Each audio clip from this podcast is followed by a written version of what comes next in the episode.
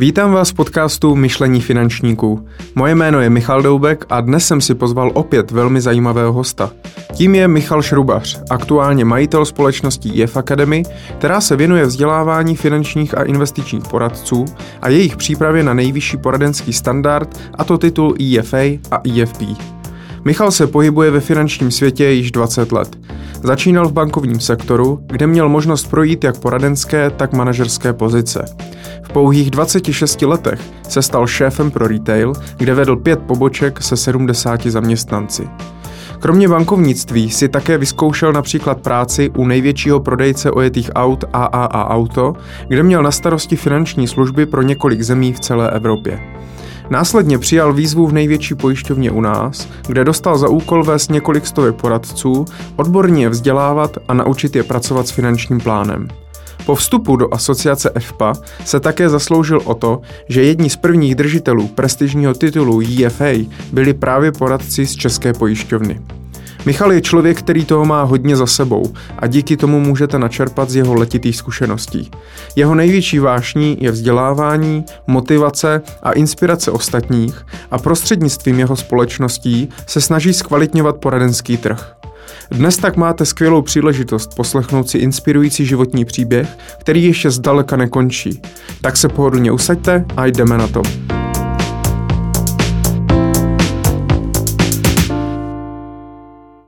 Michale, dobrý den, já vás tady vítám u nás ve studiu a jsem moc rád, že jste přijal pozvání do našeho pořadu myšlení finančníků. Dobrý den, Michale, také moc děkuji za pozvání. Já každého hosta na začátku se zeptám, jakým způsobem se vlastně dostal do financí a do finančního světa. Byl to váš dětský sen? Myslím, že ne, že mě tak nějak vedl život.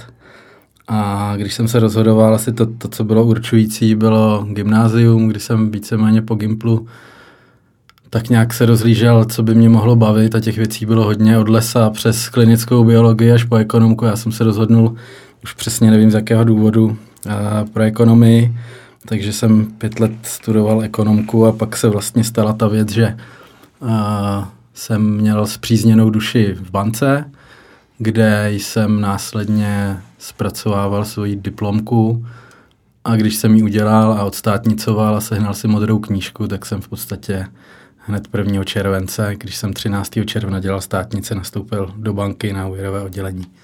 A od té doby se to se mnou veze.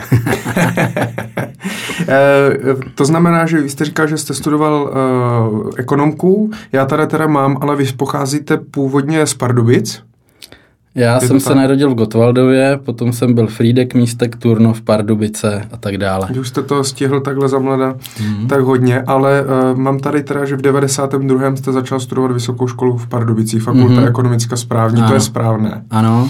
A, ale vy jste, a to mě právě zajímá, a možná to má spojitost s tím, jak jste se stěhoval předtím. Vy jste mm-hmm. bakaláře udělal v Pardubicích, ale pak tady mám poznámku, že jste šel studovat ekonomickou školu do Ostravy. Mm-hmm, tam jsem nastupoval vlastně po třetíku na inženýrské studium, na obor, který jsem si vybral, tehdy se to jmenovalo podnikatelství a management, jsme někdy v roce 95, takže to bylo něco uh, jiného.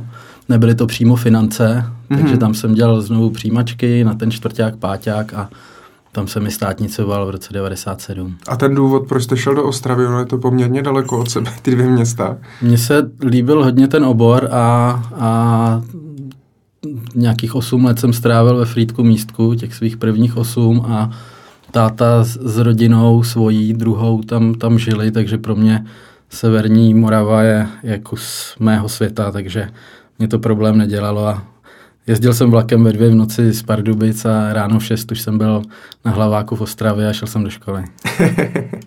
a super. A z Ostravy jste potom ale teda nastoupil do, do té banky a to jste nastoupil kde? To byly Pardubice. Takže to se vrátil vlastně jsem, Já jsem žil v Pardubicích. Jo. Nějakých 20 let, takže to byl, ty první tři roky byly v Pardubicích, takže jsem bydlel doma, ty poslední dva roky byly na kolejích a, a u táty v Ostravě ale vrátil jsem se zpátky z Ostravy do Pardubic tehdy a nastoupil jsem do tehdejší agrobanky.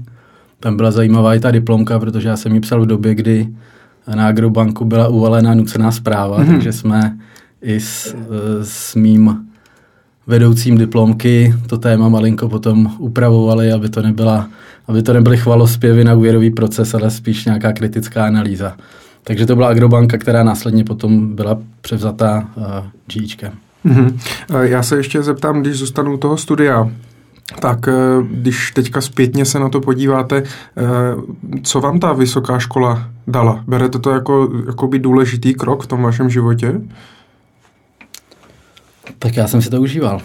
Takže bylo to krásných pět let takového svobodného studentského života, poznávání nových lidí a tváří, Kdybych se podíval na, na ty předměty a na to, co mě oslovilo, tak to spíš byl ten čtvrták, páťák, než ten prvák a třeták v Pardubicích. A byly tam jak ty manažersko-podnikatelské obory některé, tak, eh, tak potom velký kus financí, včetně nějakého syntetického účetnictví a tak dále, co jsem potom mohl dobře uplatnit i v, i v, i v bance, když to není úplně veselá disciplína, tak, tak je potřeba. Mm-hmm. A vy jste teda uh, inženýr, mm-hmm. inženýr ekonomie a e, v průběhu toho vašeho života, my si to samozřejmě tady projdeme, co vy jste si všechno prošel, protože máte toho za sebou už poměrně hodně, tak e, jakým způsobem se na vás dívali, že máte vysokou školu? Máte pocit, že vám to pomohlo v tom životě, nebo byste to zvládl dojít tam, kde jste i bez vysoké školy? Nevím, Michale, nikdy jsem nad tím takhle nepřemýšlel. Při tom nástupu do práce určitě to nějaký svůj kredit mělo. Já jsem nastoupil v roce 97 po vysoké škole za 6,5 tisíce hrubého do banky a banka tehdy byla zlatá loď. po třech měsících po zkušebce, ať jsem fair, to bylo 10 tisíc korun. A určitě to úvěrové oddělení, kam jsem došel, nešel jsem prostě přes pokladnu, přes šalter, rovnou, rovnou k úvěrům, i když jsem tam už tu praxi měl a potom následně získával, tak si myslím, že tam mi to asi pomohlo, ale jinak já jsem člověk, který na sobě pracuje neustále, takže to, co jsem se naučil kdysi, ve mně možná něco zanechalo, co stále mohu využít, ale jdu pořád dál s tím vzděláváním. K tomu se asi dostaneme, protože to beru jako součást mé osobnosti, která ke mně prostě patří. A dneska byste třeba, protože mezi naše posluchače patří určitě i mladí lidé, doporučil byste jim na tu vysokou školu jít? Já určitě jo asi bych volil buď mezi nějakou opravdu dobrou školou v Čechách, anebo spíš zahraničí.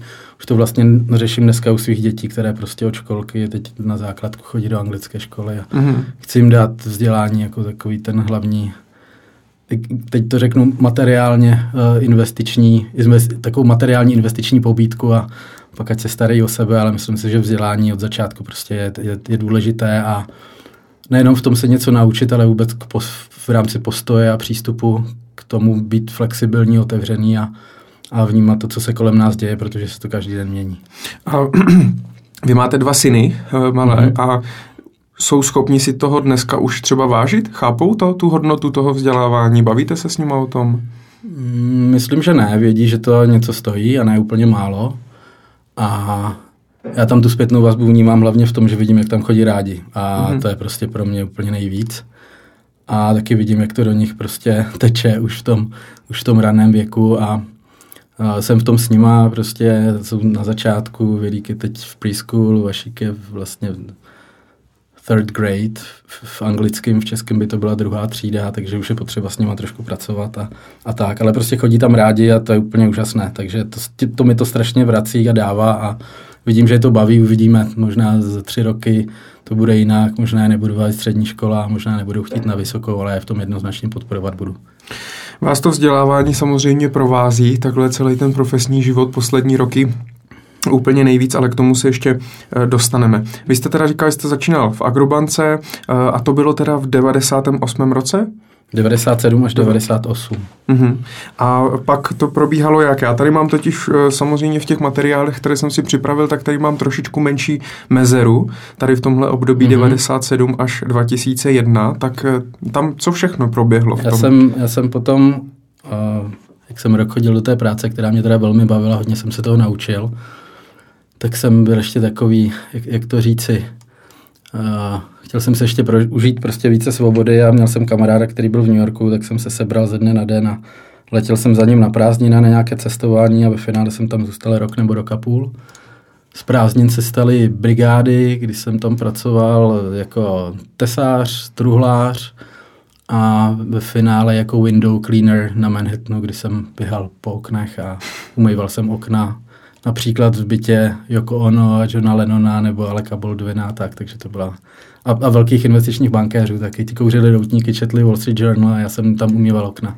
Skvělý. a měl, měl jste tu možnost se s nima pobavit třeba? Malinko, já jsem byl pod jejich rozlišovací schopnost, mm. ale vždycky jsem se snažil a, a mnohdy tam byl nějaký house, nějaká housekeeper nebo, nebo někdo, kdo se prostě staral o tu domácnost, takže tam byl prostor především pro, uh, pro moji manuální práci a tehdy bylo poměrně paradoxní, že když jsem hovořil o těch deseti tisících, když to zase vezmu do toho hmotného, byť to není úplně to, proč eh, cokoliv dělám, tak já jsem si jako umyvač oken byl schopen vydělat asi pětkrát tolik, co tady v bance, mm-hmm. s vysokou školou a, a s roční praxí.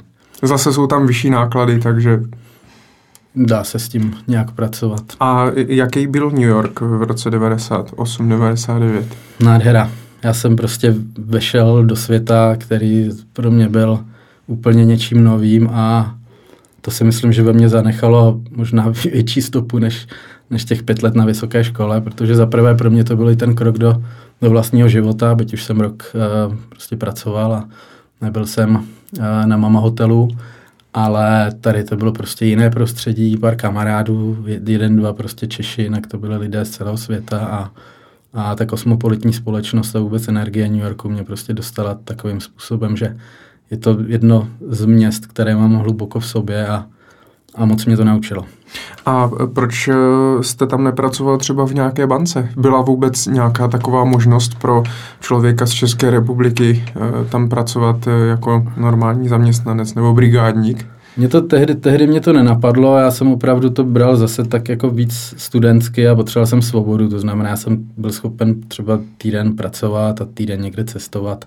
Potřeboval jsem flexibilitu a a díval jsem se na to spíš zvenku a, a další problém, nebudu zastírat, je, jsou nějaká povolení a nějaká, nějaký prostě, nějaké procesy, které s zaměstnáním ve státech v jakékoliv době prostě jsou poměrně složitá.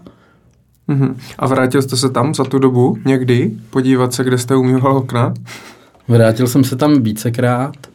Ten můj první návrat, jestli si dobře vzpomínám, byl po nějakých necelých deseti letech, kdy jsem tam běžel New Yorkský maraton, který v době, kdy jsem tam byl před těmi deseti lety, tak jsem tam jako dobrovolník pomáhal na trati a, a tehdy jsem si řekl, tohle si zaběhnu a ono není úplně jednoduché se na New Yorkský maraton dostat. Takže to chvilku trvalo, ale měl jsem celkem štěstí i potom na los, protože s časem 2.40 jsem nebyl, abych se automaticky kvalifikoval, když je to největší závod na světě, tak tak jsem měl štěstí na ty, na ty moje tři a něco běhy v losu. Takže to bylo poprvé a pak možná ještě třikrát, čtyřikrát, něco takového. New York je, nebudu počítat přestupy v letadle, ale, rád se tam vracím. Naposled jsem byl tuším v roce 2015 nebo 16 s bráchou a s mámou a zase jsme se podívali na to, jak to město prostě žije a za těch už téměř 20 let, jak se zase posunul někam jinam. A přemýšlel jste někdy, že se tam odstěhujete? No, nějaké takové úvahy byly, ale mám jiné místo v Americe, kam bych se odstěhoval. Proz, prozradíte nám jaké? A ono to bude souviset s nějakou další pauzou, kterou tam najdete mezi, mezi tomu prací. A je to San Diego, Kalifornie. Mm-hmm. Tak tomu se možná ještě dostaneme, ale verdikt zní, že krom kvalitního vzdělávání, tak určitě doporučujete mladým lidem i vycestovat a poznat hmm. uh, nějaké další země a nazbírat zkušenosti tímto, tímto způsobem. Je to tak? To je úplně perfektní. Já mám dneska kolem sebe lidi, kteří jsou na vysoké škole, ne teda ještě mé děti a když vidím ty možnosti, které my jsme měli velmi limitované, už to šlo samozřejmě, ale ten student musel být hodně aktivní, já jsem tehdy takový nebyl, a tak dneska s Erasmem a s dalšími programy prostě jsou schopni študáci jezdit po stážích, prostudovat prostě půl studia někde v zahraničí, ať po Evropě, ve státech nebo, nebo směrem na východ. A, a je to úžasný vidět ty lidi, jak se prostě jsou schopni osamostatně dívat si na svět prostě uh, úplně jinou optikou a, a každému to doporučuju. Nikdo mi neřekl, já bych necestoval a chtěl bych sedět tady na zadku. Samozřejmě je to na tyrelu každého jednoho, ale tohle je skvělý. Mm-hmm. Tak pokud tady někdo z našich posluchačů váha, určitě jeďte s Michalem, vám to oba dva plně doporučujeme. Uh, vy teda po návratu ale z New Yorku jste se vrátil a to už byl ten rok teda 2001, kdy jste začal pracovat v komerční bance, nebo předtím ještě něco proběhlo? Tam v tom životopisu chybí ještě Raiffeisenka, mm-hmm. kde jsem byl tuším necelé dva roky, takže to jsme od roku konec 99 já jsem byl v těch státech roka půl až dva, něco takového. A stalo se to, že jsem se vrátil, věděl jsem, že byť jsem mohl zůstat ve státech, když jste se na to ptal, už, už jsem měl párkrát uh, oslovení, že jsem nejlepší umyvač oken na východním pobřeží a už se dali kontrahovat, takže jako šlo z toho udělat podnikání, ale mě to táhlo zpátky za prvé domů a za druhé opravdu to z druhé strany, co jsem se naučil nějak, nějak, eh, nějak využít. Vrátil jsem se do Pardubic a můj kolega kamarád, který byl tehdy můj vedoucí na úvěrech v té agrobance, otevíral Raiffeisen pobočku. Jsme v tom roce 2000 nebo 2001, nebo dva, dva, něco takového, 2000. A řekl mi, Michale, nechceš mi pomoct s akvizicí a, a s korporátním bankovnictvím. Tehdy se rozebíjali hypoteční biznis. Já jsem řekl, jasně, Peťo, jdeme do toho. A od prvního klienta jsme prostě začali stavět pardubickou pobočku Rajvky. Mm-hmm. A jak na to vzpomínáte tady na tohle období? No, zajímavý, tehdy padlo IPBčko. Já si pamatuju, co všechno jsme dělali kolem, kolem takových těch hlavních, hlavních os v Pardubicích, Pardubice Hradec, prostě tenhle ten, tenhle ten kousek, kde jsme, kde jsme lovili klienty. A protože jsme věděli, že odcházejí od někud, kde se jim stalo něco, co se klientům prostě dít nemá. A bylo to hodně na, vedle té třeba analytiky a toho biznisového pohledu na podnikatelské záměry u těch úvěrů, kdy jsem se fakt naučil a my jsme těch úvěrů dělali hromady a zajímavé je, že čím ty úvěry byly takové z, počátku z mého pohledu neuchopitelné, jako postavit steakhouse pro motorkáře na kraji Pardubic, tak jak zatím byl vidět ten příběh a ta síla toho příběhu, tak to nikdy nebyly obchody, které té bance spadly. Naopak pak přišli prostě lidé, kteří házeli rameny a brali si vysoké úvěry a ty šli potom někam jinam. Takže úplně něco jiného. Je to o tom, těch, o tom human designu každého, jak, jak k tomu přistoupí. Ale víceméně z té, z té analytické jsem šel do té akvizičně obchodní, takže bylo to něco jiného bylo to zajímavé, protože já rád komunikuji s lidmi a, a byl za náma vidět poměrně hezký efekt v tom, jak jsme tu klientelu nabírali, jak na depozita, tak potom na tu dlouhou službu na úvěry, takže super a kdyby nepřišla jiná nabídka, protože pak mě ty nabídky hodně určovaly ten můj pohyb dál, tak bych asi ještě nějakou dobu zůstal.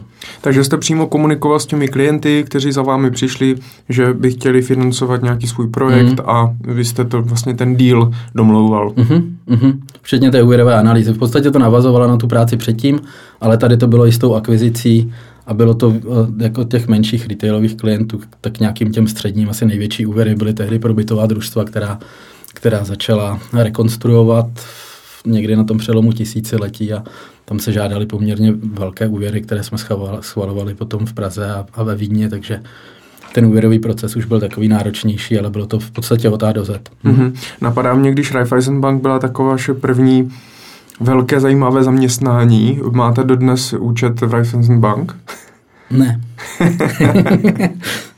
a když třeba porovnáte, protože děláte ve finančních službách a bavíte se s těmi lidmi, tak když porovnáte Raiffeisen Bank v roce 2000 a v roce 2018, jste schopen tam něco k tomu jakoby říct, jestli vidíte nějaké změny, nebo je to pořád stejné? Já to Michale moc nesleduju, já myslím, že ty banky jako jdou velmi podobným směrem, že tam příliš jako se lišit nebudou. Rajvka byla prostě tehdy relativně malá nová banka, hodně podporovaná stavební spořitelnou, takže to bylo něco jiného než, než ty velké molochy, ne, nemyslím bezlém, ale prostě velké banky s obrovskou klientskou základnou a, a, a kapitálem, ale o to byly ty menší banky dravější a zajímavé, takže uh, nevím, nemám na to úplně, nesleduji teď tu banku prostě pod nějakým hmm. drobnohledem, ale možná uh, to, že mám rád malé banky, protože mé účty jsou dneska Fairbank a, a ve FIU, takový svůj uh, životní účet, k tomu se teprve dostaneme, mám v komerčce, ten si teda držím už nějaký 17. 18. rok, tak tam je a to je nostalgie, protože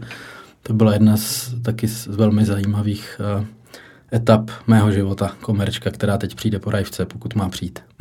Je to tak, uhádl jste to správně a mě by samozřejmě zajímalo, vy jste mluvil o nějakých nabídkách v té hmm. Raiffeisen Bank, nevím teda, jestli to fungovalo, nefungovalo, eh, co to bylo za nabídku a jakým způsobem jste se dostal do komerční banky, že jste se vůbec rozhodl, hele, odejdu, i když jsem to tady v Pardubicích vybudoval, půjdu dělat něco jiného někam jinam. Tehdy to byl opravdu zlomový okamžik, protože já jsem dostal nabídku, mě bylo 620, jestli se nepletu, řídit 70 lidí a čtyři pobočky. A do té doby jsem neměl vůbec žádnou zkušenost s vedením lidí, ale cítil jsem se na to a dostal jsem tu nabídku od mého kamaráda, který tehdy řídil hradecký region komerčky a potřeboval svého deputy, nějakého náměstka na, na tu retailovou službu. A ta nabídka byla jako výrazně zajímavější z toho profesního pohledu tehdy pro mě, kdy se zase mohla propojit ta analytika s tím obchodem a nějakým prostě uh, učením se toho, jak pracovat s lidmi, řídit je, vést je. Takže to bylo, to bylo pro mě hodně, to bylo pro mě hodně takové vyzývavé a, a ten člověk, který mě k tomu vzal, dneska je to člen představenstva v Komerční bance, tak byl skvělý a, a perfektně nám to spolu šlapalo. To znamená, já jsem se přesunul z Pardubic do Hradce, mm-hmm.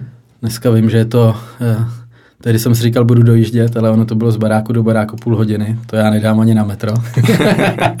tady, tady z Líbeznic, eh, někam na Ládví nebo na Kobylisy. Takže jsem jezdil a měl jsem v podstatě nějaké čtyři, pět poboček od, od sejfu až po malé úvěry. Mm-hmm. A když jste říkal, že, řídí, že jste řídil teda pobočky, jak tam vlastně byla ta, ta, ta struktura, ta hierarchie? Tam nebyli ředitele těch jednotlivých poboček? Byli, nebo... to byli mý podřízení. Jo, takhle, že vy jste mhm. měl vyloženě jakoby na Já jsem byl, ta pozice se jmenovala tehdy trošku jinak, ale pak vlastně vykrystalizovala v tu pozici Head of Retail a ten retailový ředitel měl pod sebou vždycky v rámci té své oblasti těch oblastí bylo kolem 30 na Českou republiku, tak tam měl mhm. všechny po, podřízené Takže v podstatě nějaký regionální, regionální ředitel. Regionální ředitel retailové sekce komerční banky. A mě možná napadá, hrálo hodně roli, že to byl váš kamarád, protože napadá mě, když vy jste neměl takové zkušenosti teda s řízením lidí a poboček a podobně, nebyl tam nějaký jiný lepší kandidát? Uh, nevím, nám to prostě fungovalo chemicky, my jsme se neznali moc dlouho, to byla taky uh, story přes moji tehdy přítelkyni a jeho, jeho přítelkyni, kdy jsme si spolu dvakrát zahráli squash, možná jsme byli dvakrát na pivu a pak to přišlo. Prostě to tam klaplo a to nebyl kamarád, kterého jsem znal 20 let. To mm-hmm. prostě bylo, stal se, z něj, stal se z něj kamarád a dnes jsme prostě přátelé už těch 20 let, ale tam to bylo, prostě se nám na sobě navzájem něco líbilo a, a Mirek tehdy uh, se toho nebál, Řekli jsme si, jak do toho půjdeme a kdyby nám to nešlo, tak to budeme řešit. A byl tam samozřejmě jasný ten prvek, já jsem byl nejmladší mezi těma 70 lidmi. Mm-hmm. Do doby, než jsme přijali nějaké mladší holky, které třeba nebyly po vysoké a, a byly postřední. Takže bylo to i v, i v rámci nějaké komunikace, nechci říct mezigenerační, ale prostě mezi staršími, tak to bylo, to bylo zajímavé. Bylo to hodně náročné, ale mě to, mě to naplňovalo a tehdy jsem si vlastně uvědomil, jak strašně rád pracuji s lidma a že ten obsah, co vlastně dělám, je věc druhořadá a uměl jsem si to představit, že by to bylo v podstatě v jakémkoliv oboru. Tady jsem se, cítil, tady jsem se cítil lépe, protože jsem za sebou už prostě pár let praxe měl a, a, a věděl jsem, jak na to, ale asi mě víc tehdy dával, dával smysl a bavila, bavila ta práce s lidmi, vedení těch týmů a, a, a poboček a vzájemná nějaká konfrontace a, a společné přemýšlení a, a jeden cíl. No. A jak vás ti ředitele teda brali? Jste říkal, že vám bylo 627, byl jste nejmladší, najednou jste byl teda jejich šéf a v podstatě jste s nimi probírali nějakou strategii a říkal jste jim, co mají dělat a nemají. Tak, mm, tak já jsem člověk, který je hodně uh, otevřený uh, nápadům, názorům, vážím si zkušenějších lidí a vždycky se navzájem, myslím, inspirujeme. Já nejsem, já nejsem člověk, který by byl direktivní, ani bych si to nemohl dovolit v té době, ale není to mou podstatou.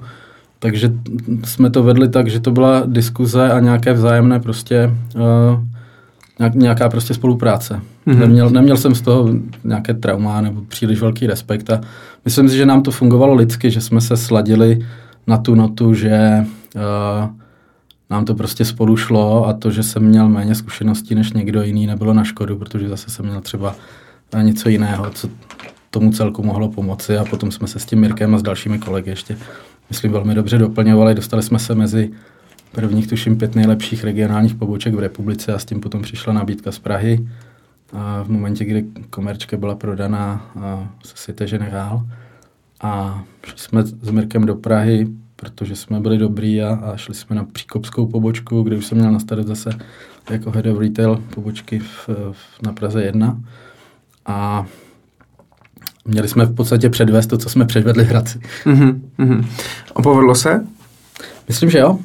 Že bylo to hodně těžké. Jako pro mě, jestli mohu pokračovat, tak Praha byla zlom, zase další.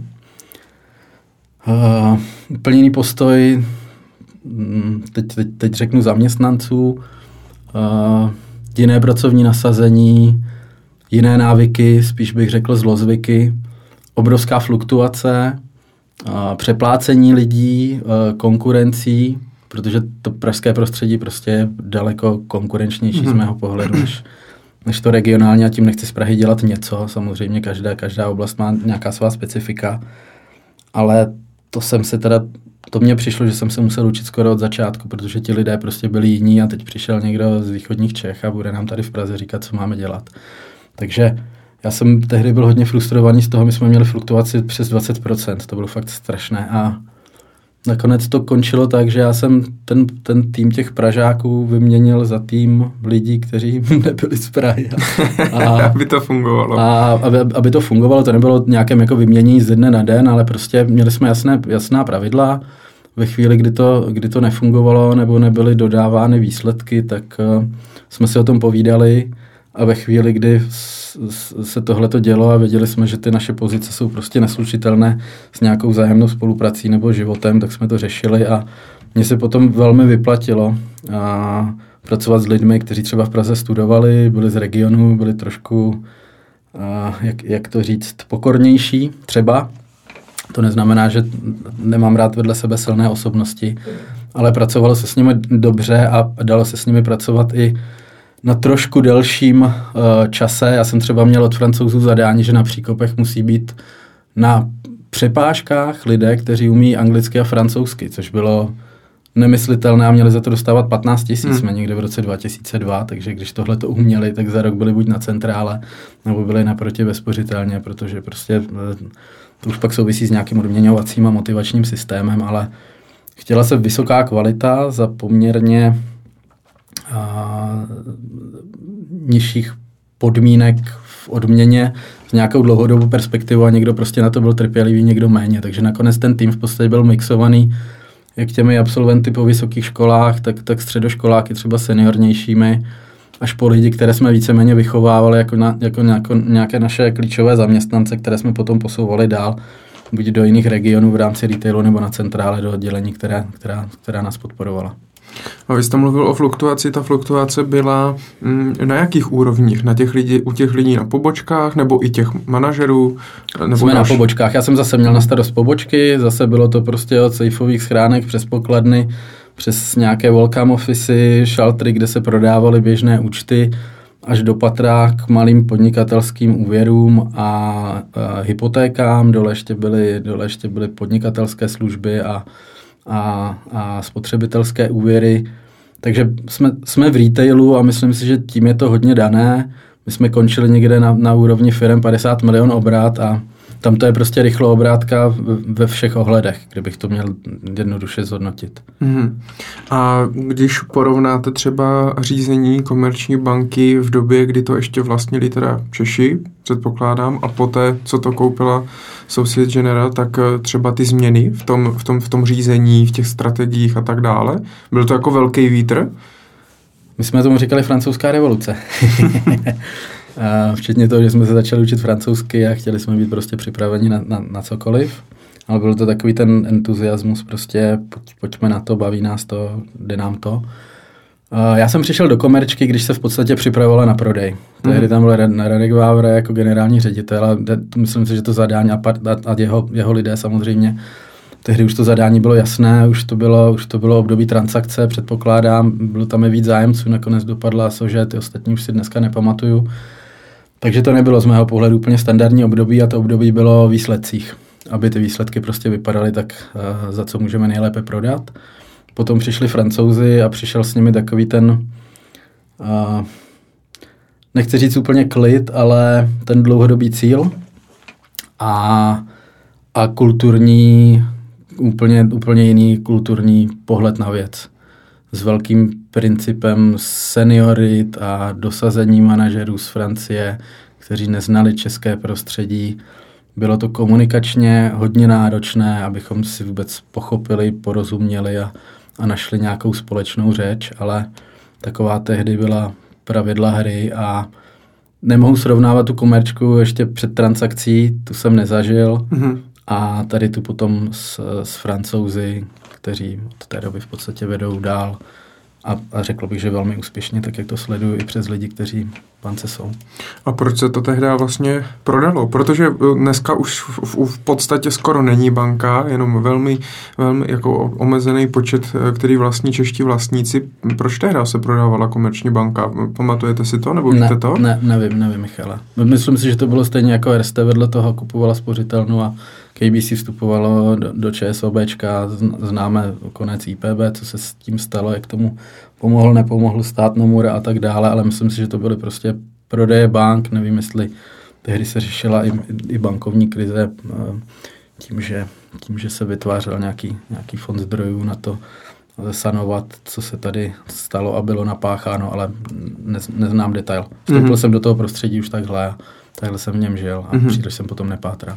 A vy jste teda v komerční bance byl v podstatě 4, 3,5 roku, mm. 4,5 roku mm-hmm. a e, říkal jste, že se vám to povedlo, byli jste poměrně úspěšní, tak e, potom jste teda dosáhl té hranice, kdy jste řekl, tak já už vlastně tomu nemám co přidat, už tady nemám přenou hodnotu, půjdu dál, nebo dostal jste mm. nějakou zajímavější nabídku, nebo jak to bylo? Tam to že bylo, Michala, víc, víc věcí najednou. Jak už zaznělo, tak já to mám hodně o lidech a tehdy se staly tři věci. Ten můj šéf, kterého jsem zmiňoval, šel na centrálu, šéfovat sales promotion, což bylo hodně zajímavé a v té bance je prostě 30 let, takže krásně vidět ta jeho cesta až po generálního ředitele v Černé hoře a dneska zpátky pod člena představenstva v, eh, v komerčce českého.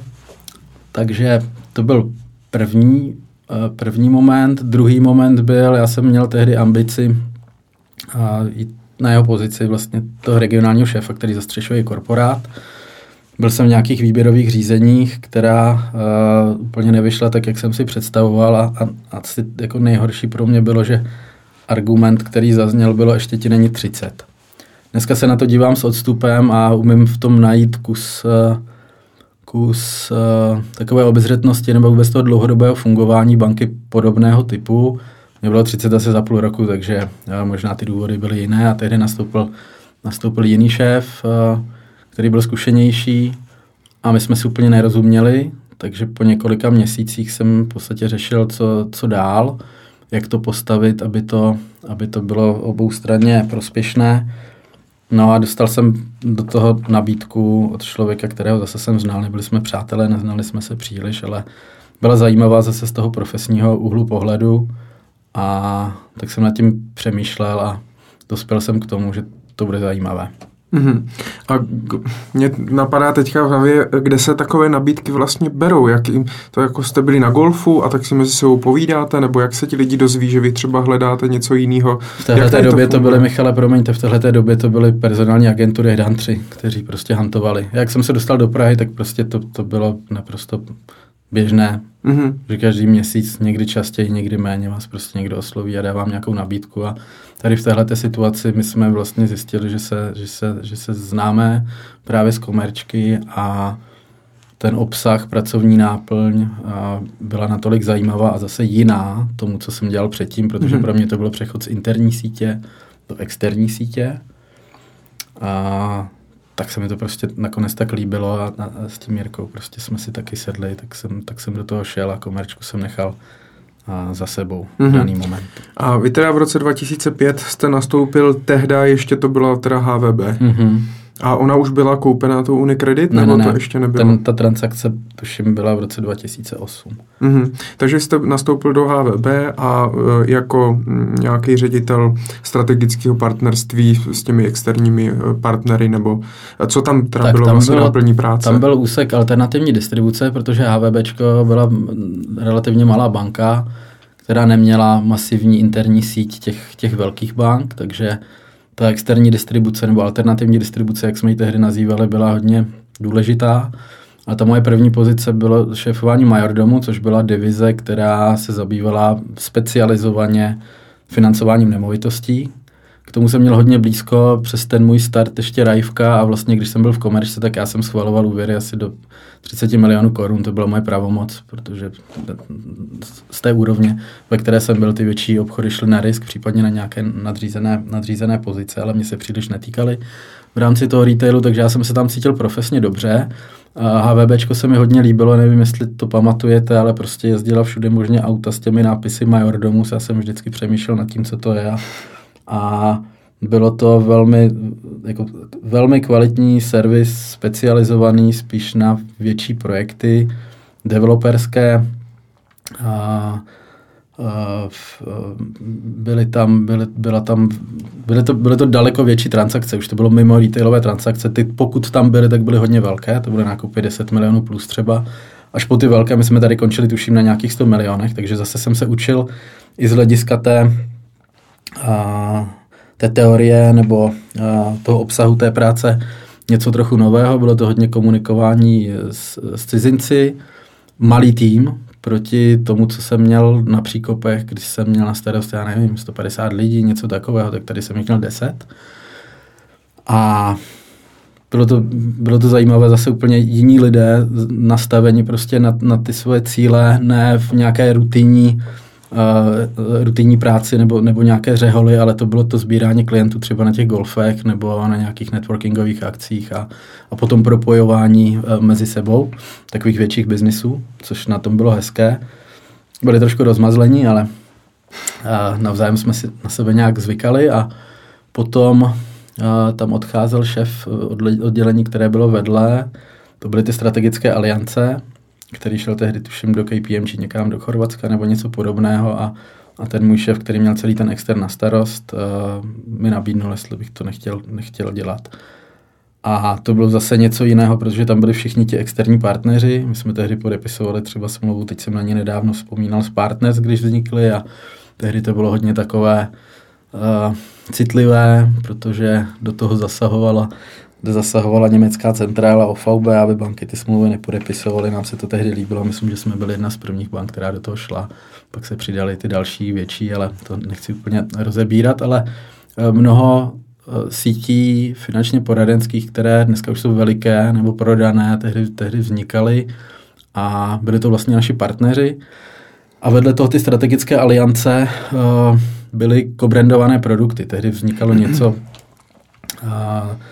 jako věrnostní programy nad kreditními kartami a my jsme měli moc, moc hezká partnerství věrnostních a retailových programů a dávali jsme s produktáky dohromady taková chytrá řešení s pojišťovnami a, a s retailovými řetězci a tak dále. Takže to bylo hodně, hodně kreativní, hodně tvůrčí, hodně o spolupráci s centrálou na vývoj vůbec nových bankovních produktů, tak to bylo to bylo hezký. Mhm, takže vy jste se podílel na, to, eh, jakým, na tom, jakým způsobem vypadají ty finanční produkty, které od vás odcházejí.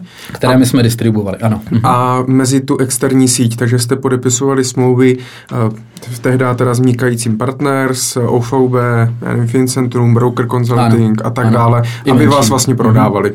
Ano, ano. A vedle toho byla ještě small businessová divize, kde se vlastně prodávaly podnikatelské úvěry. Tehdy si myslím, že jsme byli jediní na trhu, kde to uměli zprovizovat. A...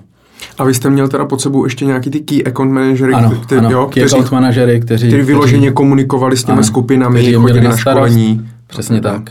Včetně potom těch uh, strategických aliancí, to byla třeba Škodovka, a bylo to Baťa, byla, byly to pojišťovny, ne, nebudu jmenovat všechny, bylo to ČSA. Prostě velmi zajímavý takový koncept spoluprací té externí distribuce. Přes jejichž kanály jsme prodávali bankovní produkty. Mm-hmm.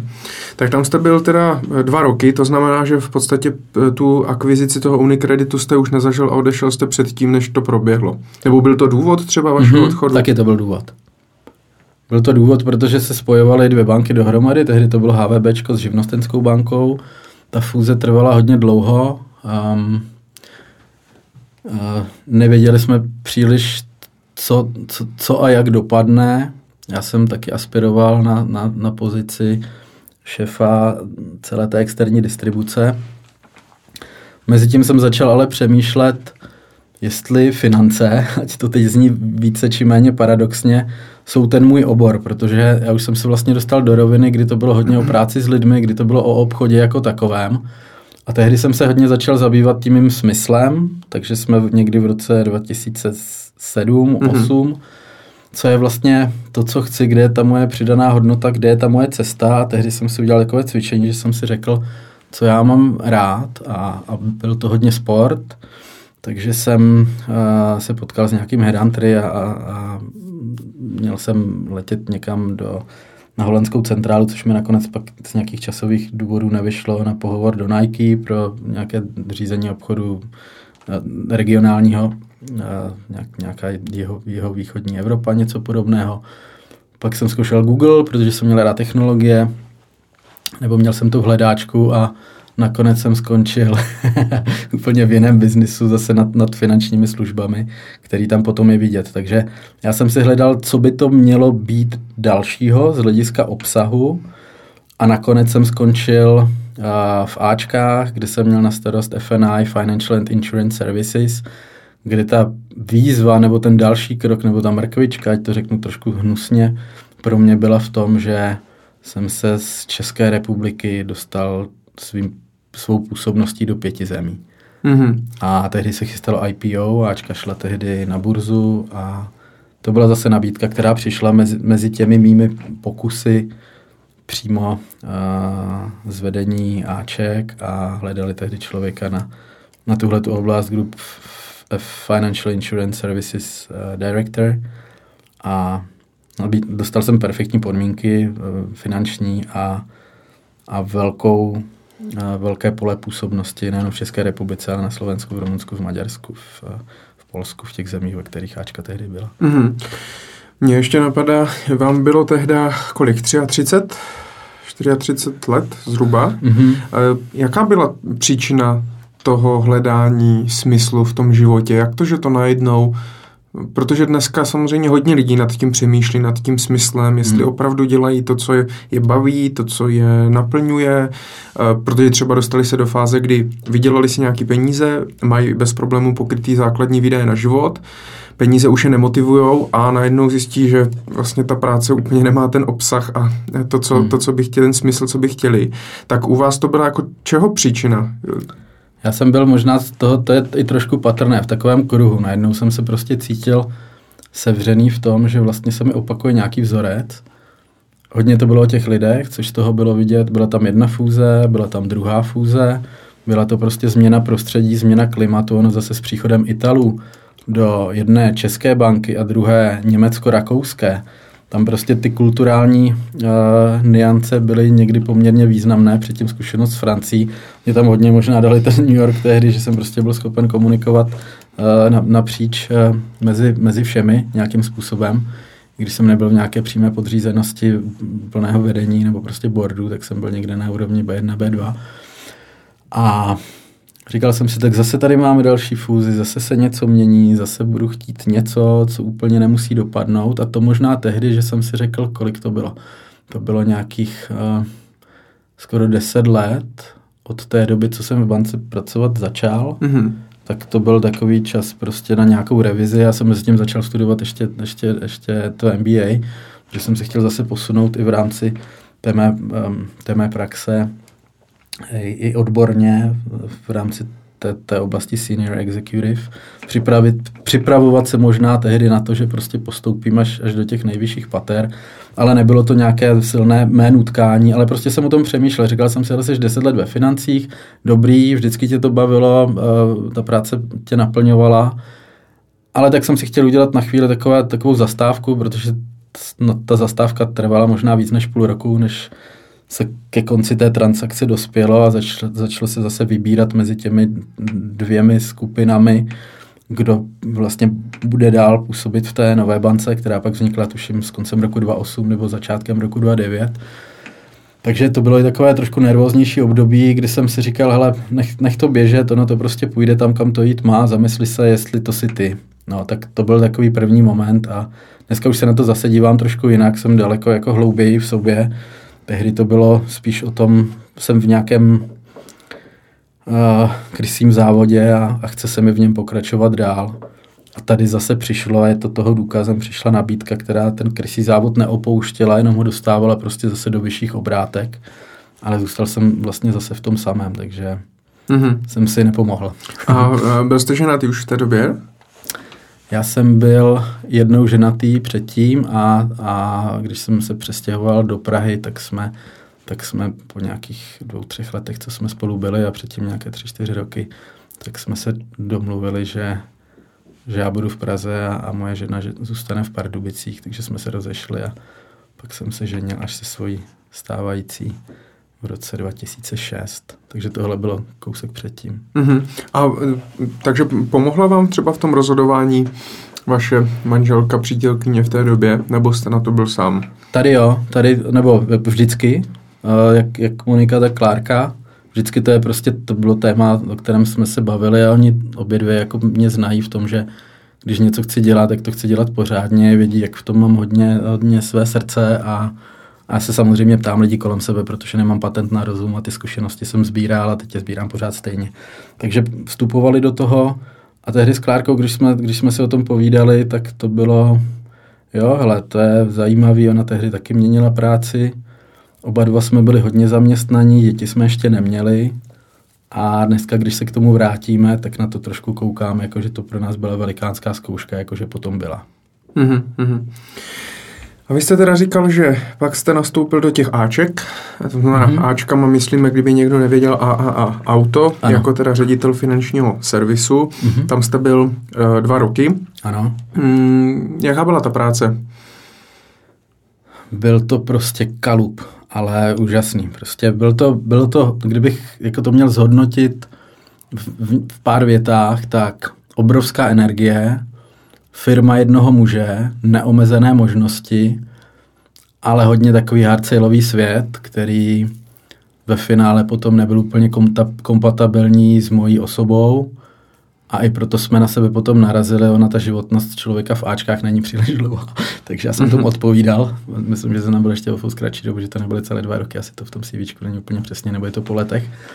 A, a obrovská energie, drive. To, co tam ještě bylo zajímavé, že vlastně ta firma ve chvíli, kdy jsem do ní vstoupil, šla právě na burzu a expandovala a rostla a do toho přišla hypoteční, potažmo finanční krize, takže auta, stavebnictví a, a, a finanční obory byly tím nejsenzitivnějším prostředím.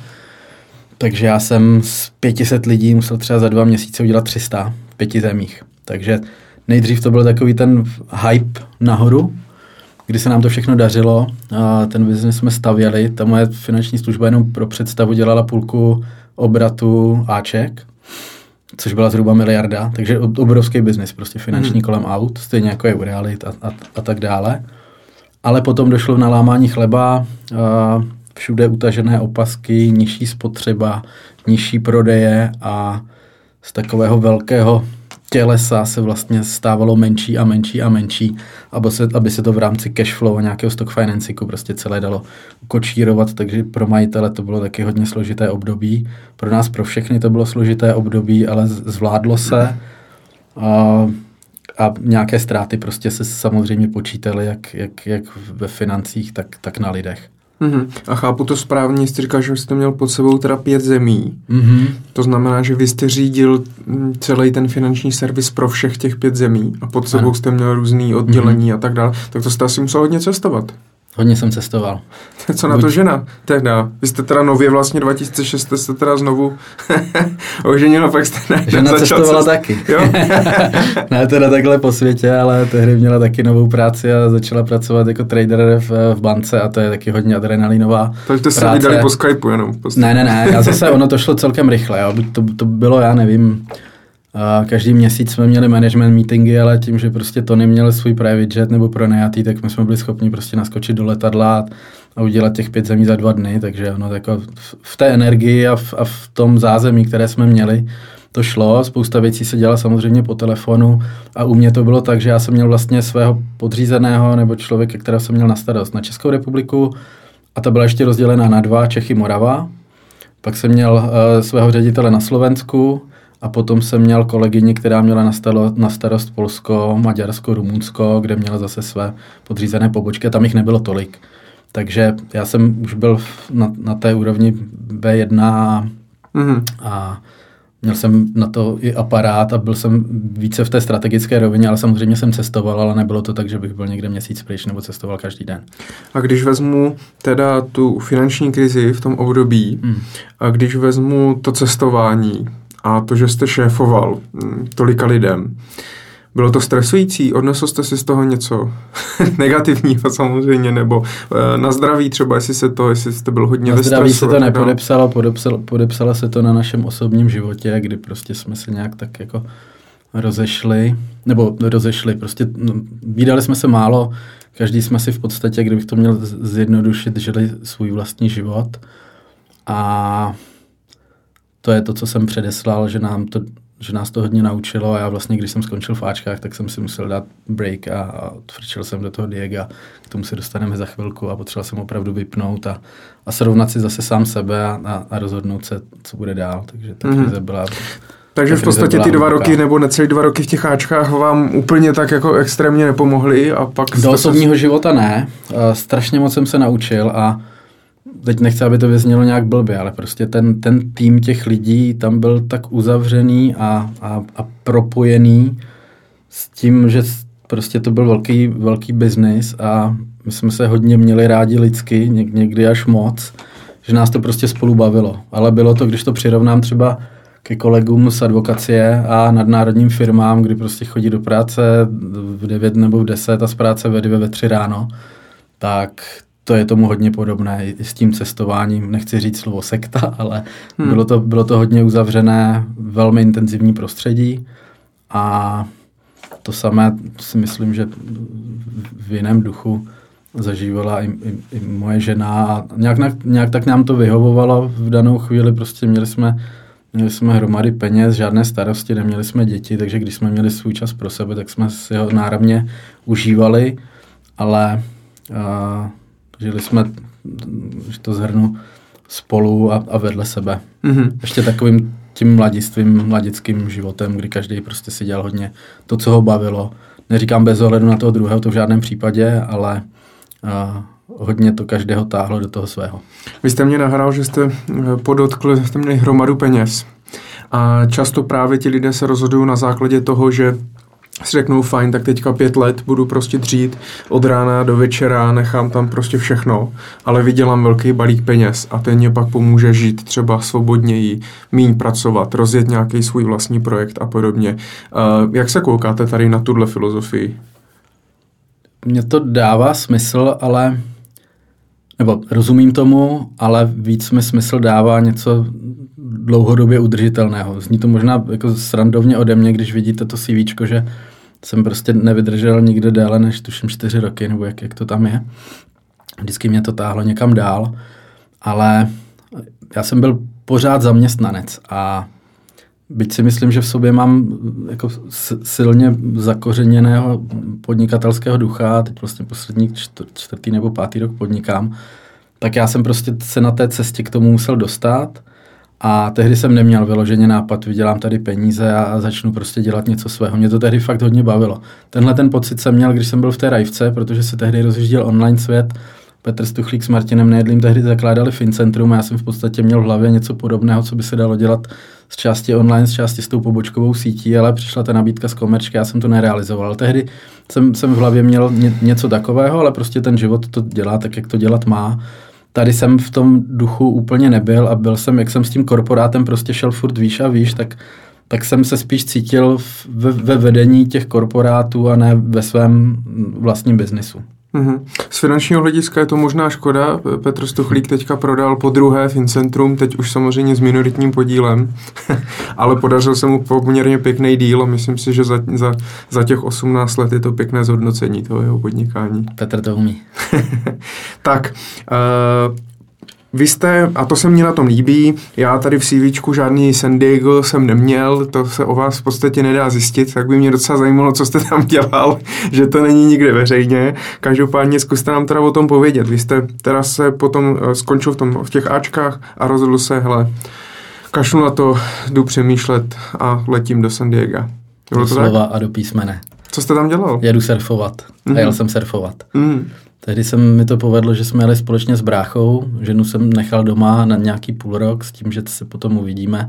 A nějaké poslední tři měsíce budeme spolu a byli jsme spolu na Skypeu a prostě jsme si povídali a řešili spíš to, co nám přineslo to období předtím. Neúplně a někdy, někdy příjemného, ale nikdy jsme se nepřestali mít rádi, což, což nás drží spolu do dneška.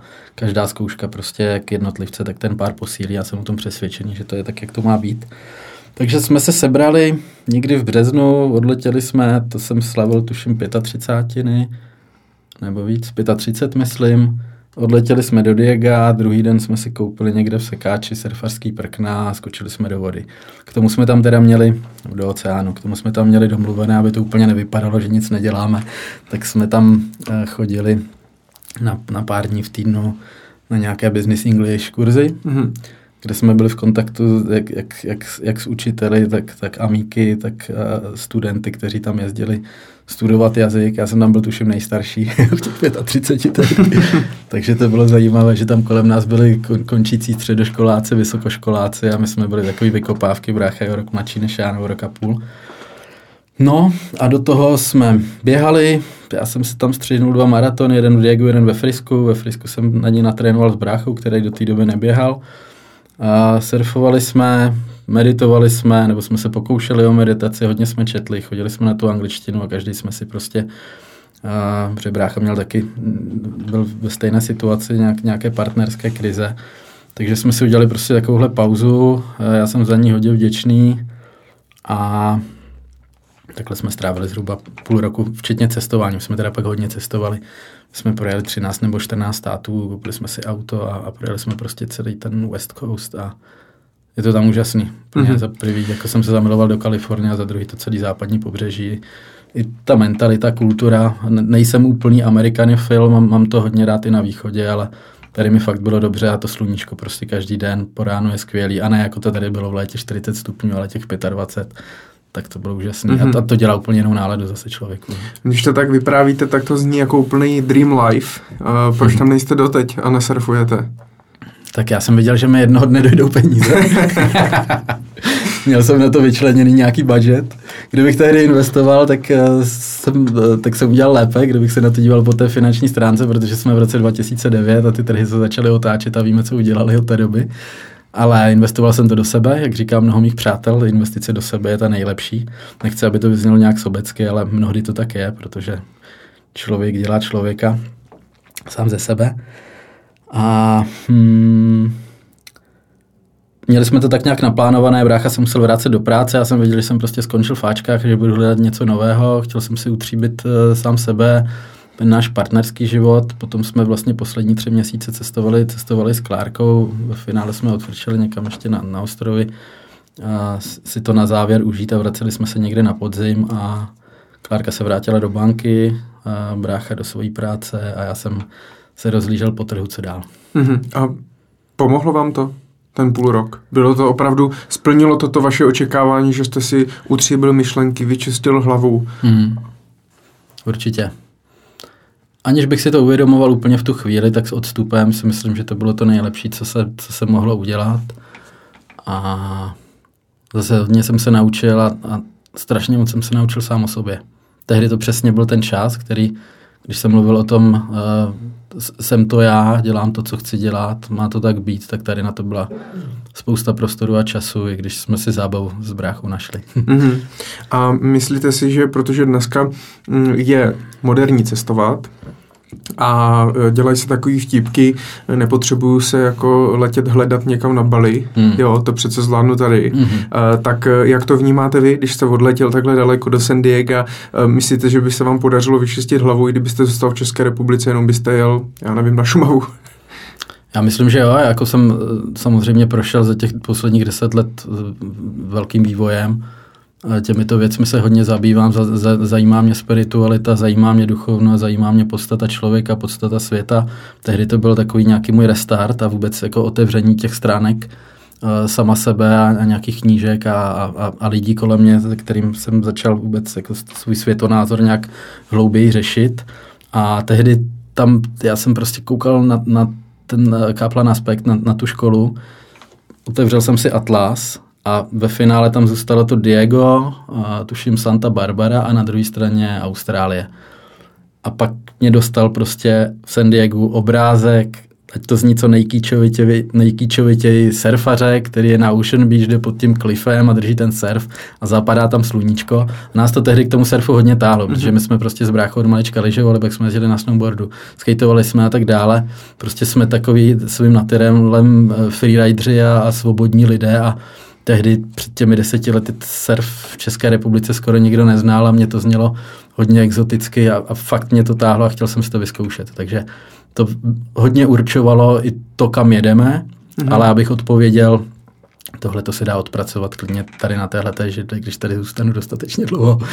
Partnerem této epizody je Infineo, přelomová aplikace pro finanční poradce, která usnadňuje a zefektivňuje každodenní práci s klienty. V aplikaci Infineo máte jednoduše na jednom místě adresář svých klientů, komplexní analýzy pro tvorbu finančních plánů, nespočet kalkulátorů i možnost tisku do prezentace nabídky pro klienty. I přes velké množství skvělých funkcí je každodenní práce s aplikací jednoduchá a uživatelsky přívětivá, ať už pracujete na počítači, tabletu či přes mobilní telefon. Infineo šetří čas, pomáhá pracovat výrazně efektivněji a umožní soustředit se na to, co je pro vás opravdu důležité. Chcete-li si aplikaci Infineo zdarma vyzkoušet, stačí se podívat na webové stránky www.infineo.cz. Tam najdete další informace. A já děkuji tvůrcům Infinea za podporu při tvorbě této epizody. A jezdíte teda i teďka surfovat někam, chyt, jako by chytl vás ten surf, že teďka lítáte, já nevím kam se, na Kapverdy, na Kanárský ostrovy a tak dále. Tam. Já to mám teď hodně limitované tím, že prostě už nejsem sám a nemám, nemám ten život takhle svobodný, ale naposled jsem byl na surfu před uh, rokem, myslím si, že to je přesně rok už jsem skoro všechno zapomněl, jsem o deset let starší, deset kilo těžší, ale uh, uchvátilo mě Portugalsko, takže jestli mm-hmm. nějaká destinace surfařská, tak doporučuju Portugalsko a až ještě kluci povyrostou, tak, tak bych rád s nimi surfoval tam, než se podíváme někam dál. Mm-hmm, super. Uh, Fajn, vy jste se teda vrátil ze San Diego a rozlížel jste se po tom pracovním trhu, co byste dál dělat a mám teda tady napsaný, že jste zakotvil ve firmě Benefita, což byla nebo možná ještě je dceřiná společnost eh, kooperativa pojišťovny a tam jste se stal teda ředitelem, předsedou představenstva. Jak se to stalo, že jste se teda vrátil zpátky do, toho, do tady tohohle finančního světa a do tady toho podobného oboru a našel jste třeba i někam jinam, třeba k tomu hmm. sportu nebo s ně, něčím úplně jiným? Já jsem si tam, když jsem byl pryč, i když jsem se vrátil, tak jsem si uvědomil, že mě to baví a že mě to hodně baví. A vlastně tím, co jsem prošel, se mi tak nějak jako uzavíral ten kruh interní síť, externí síť, korporátnější klient, eh, retailový klient a vlastně jsem tehdy začal už se hodně zabývat oblasti finančního plánování, protože to beru jako svůj vlastní specifický obor. Benefita mi tehdy nabízela, sice si pod hlavičkou kooperativa, ale máme tady instrument nebo nástroj, který je vyvinutý, to finanční plán, máme rozvolněnou exkluzivitu s investičními společnostmi, A podporuje nás Česká spořitelna, ještě vedle kooperativy z hlediska bankovních produktů a tak dále. Takže mě na tom tehdy hodně lákal ten finanční plán. Malá firma a nebudu zastírat, uh, pozice výkonného ředitele a předsedy představenstva se jevila tak, že si budu moct dělat ty věci po svém s těmi zkušenostmi, které jsem nabil, určovat strategii a, a, a směr, tak jsem, tak jsem do toho šel. Ale asi to tak nebylo, protože jste tam zůstali jenom rok. Hmm. Kde, A- byl, kde byl problém? Těch problémů tam bylo, tam bylo víc. Mm, za prvé jsem si úplně lidsky nesedl s lidmi, se, který, se kterými to bylo potřeba. A první půl rok byl podle mě jako hezký, protože se to celé připravovalo, jak to bude vy- vypadat. A kdybych to úplně zkrátil, tak jsem se ve finále dozvěděl, že sice jsme finančně poradenská společnost, ale náš eh, akcionář je kooperativa a a předseda představenstva má taky dozorčí radu, kterou musí poslouchat. A tehdy to bylo o tom, jako pojďme víc dělat ten prodej těch produktů, které tady teď ne- nechci zmiňovat, které úplně nebyly v souladu se mnou, ale nebudu si hrát na hrdinu. Uh, úplně mi nešlo se v tom najít, takže jsme se s mým šéfem, který byl v té dozorčí radě a, a šéfoval Exteru v kooperativě, v podstatě domluvili na konci toho roku 2010, že dále spolupracovat nebudeme. Mhm. No a pak vaše cesta vedla do České pojišťovny. Hmm. Největší pojišťovny u nás. Mm, A na pozici teda account manager pro finanční poradce a obchodní partnery. Tam jste se dostal jakým způsobem? Zase nabídka od nějakého kamaráda, headhunter, inzerát? Víte, že už si úplně nevzpomenu. Já myslím, že to bylo, že se, já jsem se o tom vždycky bavil s přáteli. S chodou okolností ten jeden, se kterým jsem pracoval v té české pojišťovně byl a ten mě napojil na člověka, který tehdy odcházel z pozice generálního ředitele z ČP Investu, Robert Hlava, a startoval na pozici retailového šéfa v České pojišťovně, v té nové České pojišťovně nebo tehdy nové pod vedením Pavla Řeháka. A my jsme se s Bobem tehdy potkali, ta pozice teda jako byla trochu jiná, jsem měl starost divizi finančního plánování, takže vlastně z toho, co jsem začal v Benefitě, jsem šel do České, tehdy to bylo poměrně složité období a, a zase velká, velký úkol přede mnou, protože půl roku předtím odešlo 200 lidí plus minus do broker consultingu a Mhm. k Petrovi Hrubému, takže to, co tam budoval ten finančně poradenský tým přede mnou, a bylo téměř skoro, skoro celé pryč. Já jsem vlastně dostal nabídku, Michale, pojď to resuscitovat nebo postavit na nohy. A mě to tehdy dávalo smysl, byl jsem v podstatě zvyklý na tu jednu barvu. Když jsem se dozvěděl, co všechno mohu mít k dispozici, což vlastně byla investi- vlastní investiční společnost, penzijní společnost, no, penzijní fond tehdy, největší pojišťovna, k tomu bankovní aliance, kde byly tehdy tři banky, se kterými se dělali úvěry a nástroje. Byl tam hotový finanční plán, byly tam hotové metodiky, byly tam, byly tam vyzkoušené další nástroje, které finanční poradce může využívat. Tak se mi to zdálo, že to bude ono, dělat to prostě uh, ve větším, že je o to zájem, že je to jedna ze strategických oblastí retailového, do té retailové distribuční sítě a zase mi to tam prostě sedlo perfektně s lidma, no, takže jsem do toho skočil rovnýma nohama. První půl rok jsme dávali dohromady celou tu koncepci, navazovali na tu předchozí. Hmm. A Jeli jsme roadshow, kde jsme to představovali, trošku se to tam parametricky, parametricky upravovalo, my jsme nebyli vlastně vedení té, ve vedení té distribuční sítě, ale metodic, metodické vedení a zázemí pro interní distribuční síť. A tehdy jsem si mohl poskládat svůj vlastní tým lidí a, dohromady, což bylo skvělé, protože jsem část z nich pozbíral z bank, kde jsem byl, část z nich byla, byla zevnitř z pojišťovny, takže jsme se tam byli schopni hodně dobře na sebe napojovat a, a, a vymýšlet to nejlepší, co v nás už tehdy bylo. Mně už bylo, kolik mi bylo tehdy? To už mi bylo ještě na 40, ale už si připadám, že jsem byl, že jsem byl dost starý. Se to blížilo. Už se to blížilo, už se to nějak tak blížilo, 637, no 37, 38, něco takového.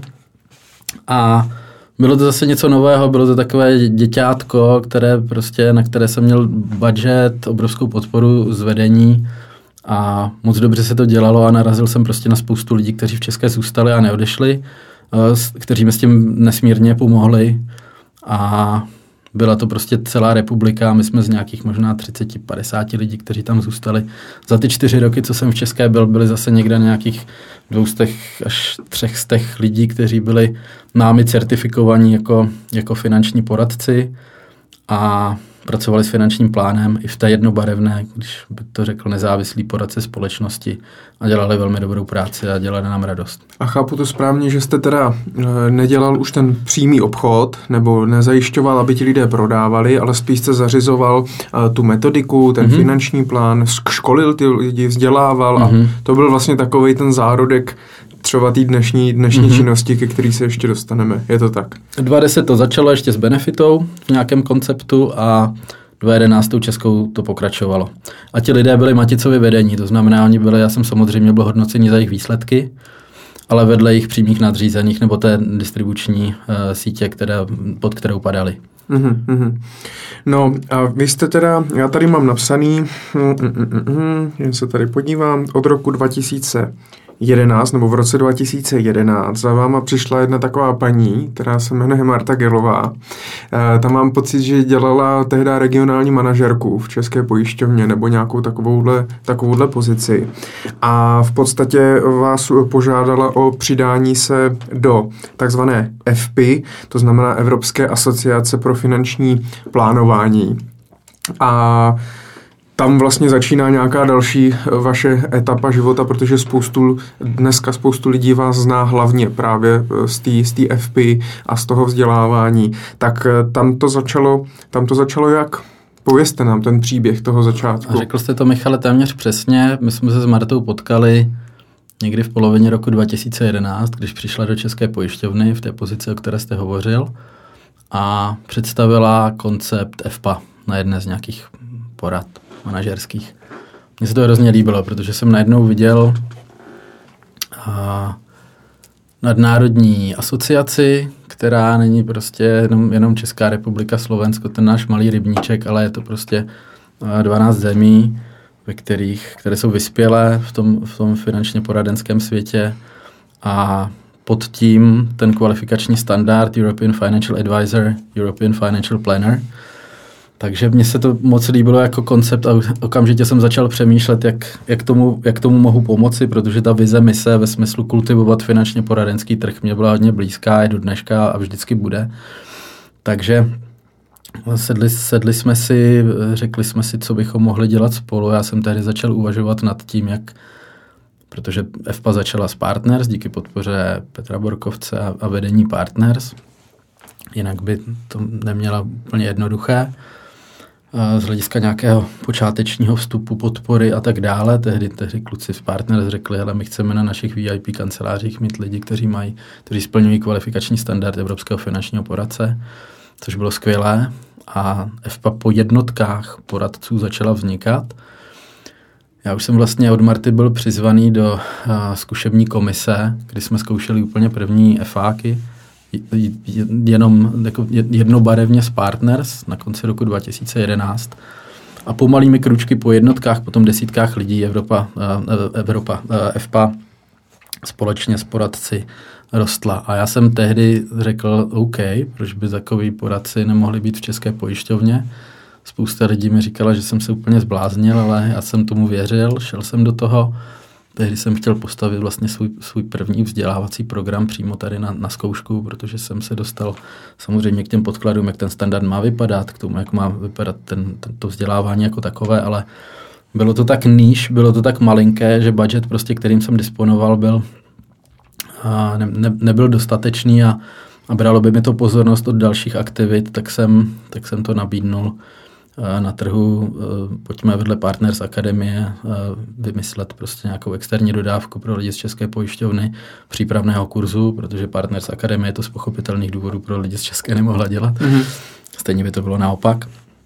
Takže my jsme tuším v roce 2012 měli první lidi z České pojišťovny, kteří měli certifikaci 2012 nebo 2013. Tím jsme začali tu exkluzivitu nebo jednobarevnost rozmělňovat a potom s nějakým dalším, uh, s nějakým dalším vývojem uh, se začaly přidávat lidé i z, z, dalších velkých sítí nebo z půlových sítí. A dneska má FPA když jsme začínali po jednotkách nějakých 300 FAQ, pět lidí už certifikací European Financial Planner, toho, toho vyššího levelu.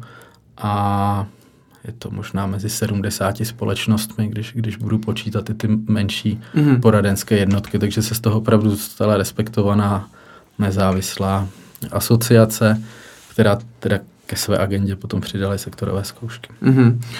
Uh, mě by ještě zajímalo, protože spoustu lidí samozřejmě, kteří nás poslouchají, to vůbec neznají, slyší to úplně poprvé. Uh, já teda u Marty protože nevím, jestli samozřejmě přijme pozvání do našeho pořadu, eh, tak eh, když nám povíte něco o té F5 trošku víc, protože v roce 2010 mám pocit, že ona, teda ona to tady mm-hmm. založila ano. a ona k tomu přišla, kde byla někde v zahraničí, tam se potkala s někým, kdo to mm-hmm. řídí v té jiné zemi.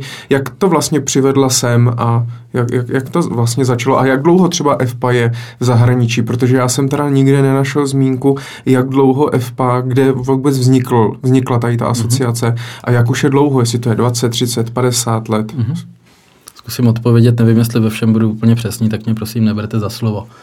A Marta v, deset, v roce 2010 založila Affiliate, což je prostě nějaká, nějaká pobočka Evropské FPI v České republice. A tím, že působila před Českou nevím jak dlouho v AFIZu a prostě v tom finančně zprostředkovatelském prostředí a je jazykově velmi dobře vybavená a, a cestovala prostě celý život po světě, tak, tak byla i v asociacích, který, které, které, jsou, které jsou evropské. A tam, já neznám přesně ten příběh, se jistě potkala i s lidmi, kteří už FPU vedli. Jinak FPA Evropská, FPA Europe vznikla teď si fakt nespomenu, jestli to bylo 2000 nebo 2004, ale je to po roce 2000 ve Španělsku, tam je dneska nejsilnější. Mm-hmm. Tehdy tím důvodem, tak jak jsem ho potom vnímali v, v, v kontextu komunikace s evropskými kolegy, jak na úrovni boardu, tak je Standards and Qualification Committee, kde jsem byl, kde jsem byl jejím členem.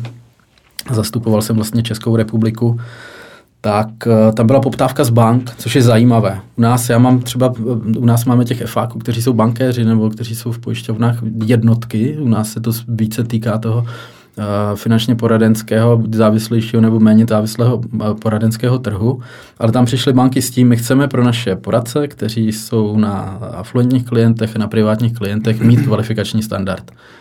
A s tím vlastně s poptávkou bank a podporou bank vznikla EFPA, Druhá největší země je Itálie, pak někde bude Francie, Rakousko, Německo.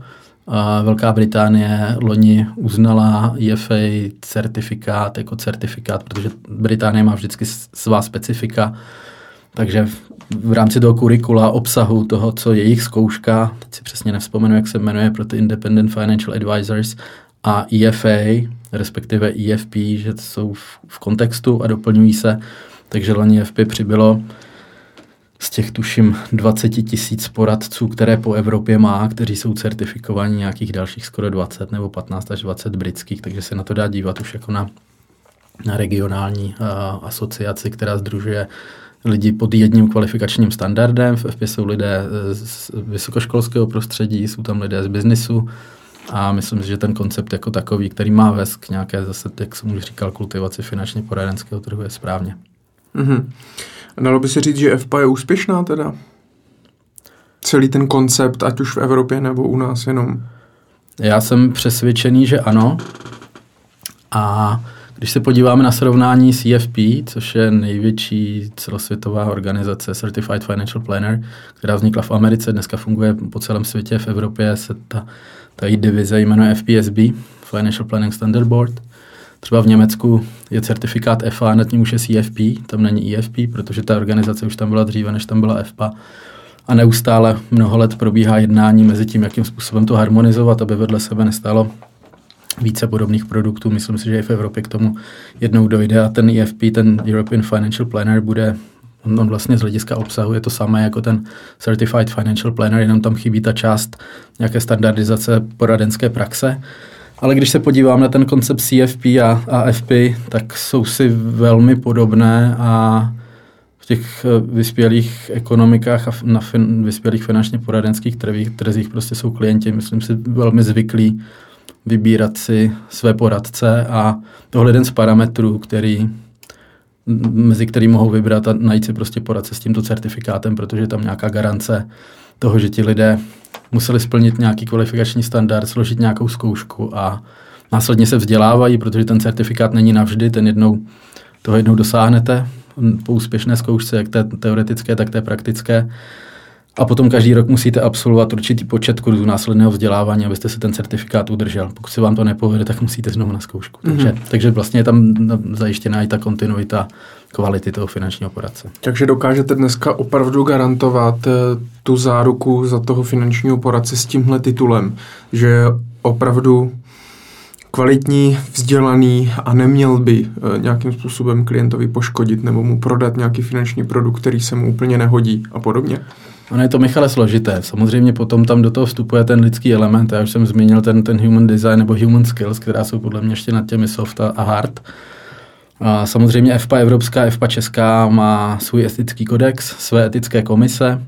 V České republice je předsedkyně etické komise paní doktorka Kolmanová, která zakládala, dlouho řídila útvar ochrany spotřebitele na České národní bance, plus další lidé, kteří jsou v této oblasti e, velmi zkušení.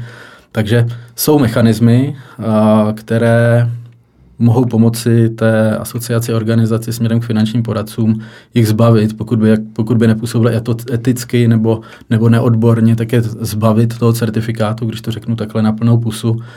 Na druhou stranu si myslím, že se můžeme jako potýkat v každé, v každé zemi, v každé společnosti s tím, že není žalobce, není soudce, ale a já, protože jsem většinu těch lidí zkoušel, většinu jich znám, ne všechny úplně osobně, ale opravdu od, od, od píky jsme to nějak tak piplali, tehdy s Martou spolu, tak uh, vím, že jsou šikovní, bez ohledu na barvu dresu, ve kterém ve kterém v tuhle tu chvíli nebo do budoucna budou. Mm-hmm. Vy jste říkal, že dneska je zhruba 300 lidí tady s tímhle certifikátem nebo titulem IFA. Uh, je nějaká hranice, je tam nějaký jo, nějaký kap, kde, kde chcete jako skončit, nebo jak je to v Evropě, nebo eh, rádi byste, aby každý finanční poradce v celé České republice měl tenhle titul? Já si myslím, že to není úplně reálné, Michale, nebo ne v nějakém krátkodobém horizontu. Když se podíváme na vývoj, protože začali jsme 2011, když budu počítat první lidi, tak máme za sebou sedm let a 300 lidí, ale ta křivka se začala lámat někdy před dvěma, před třemi lety, kdy prostě z nějaké lineární přibývají jednotky až pár desítek poradců se to trošku eh, stočilo směrem k té exponenciále a přibývají rychleji. I, I se vzdělávacími programy, kterých je dneska, kterých je dneska více. Ale když to srovnám třeba s Rakouskem, s Belgií, um, s námi podobnými zeměmi, tak můj odhad je někde prostě kolem tisícovky. Když půjdu k tomu vyššímu certifikátu IFP, tak zase, když se podívám do těch zemí, kde FPA prostě funguje už, už mnohem déle, tak je to nějakých 10, možná 15 z těch držitelů IFA, takže už zase je to, je to nějaké relativně malé množství těch, kteří se dostanou až, až na tuhle tu úroveň. Možná ji ani nepotřebují, tam je to o tom, že, že ten European Financial Planner je zase trošku jiná disciplína navazující na toho, na toho FAK, ale tak nějak bych to sajzoval někde 500 až 1000, myslím, jako, že je velmi reálné pro Českou republiku. Stejně tak, když se podívám do Rakouska a, a srovnám tady registrované PPZ nebo prostě všech, všech, všechny, kteří na trhu finančních služeb pracují, tak tady jsou čísla prostě totálně jako house numera 120 tisíc a tak dále. Já odhaduji, že těch aktivních, kteří se tím živí, možná bude 30-40, ale v Rakousku jich je 10. A možná jednoho dne, tak jak k tomu přispívá legislativa sektorové zkoušky prostě do všech oborů a následné vzdělávání a, průběžné poplatky a, a a, a legislativní prostě regulace, technologie, no, nové trendy. Myslím si, že takových těch profíků, kteří budou opravdu top, tady možná ve finále pak bude těch 10 tisíc třeba jako v tom Rakousku. Mm-hmm. A vidíte nějakou korelaci uh, zájmu poradců, jedni na straně, kteří mm, fungují na provizní bázi a druzí, kteří fungují na bázi placeného poradenství přímo klientem. Že třeba ti, co fungují na té eh, honorářové bázi, takže ten titul eh, je tam třeba větší poptávka a větší zájem a berou to jako automatiku a ti provizní si říkají, to my vlastně úplně nepotřebujeme. Teď my prodáváme jenom produkty. Je tam nějaká korelace nebo vůbec ne? Já to teď nemám změřené. Eh, samozřejmě nějaké průzkumy probíhají. Dneska jsou okolnosti je FPA konference, každoroční, výroční.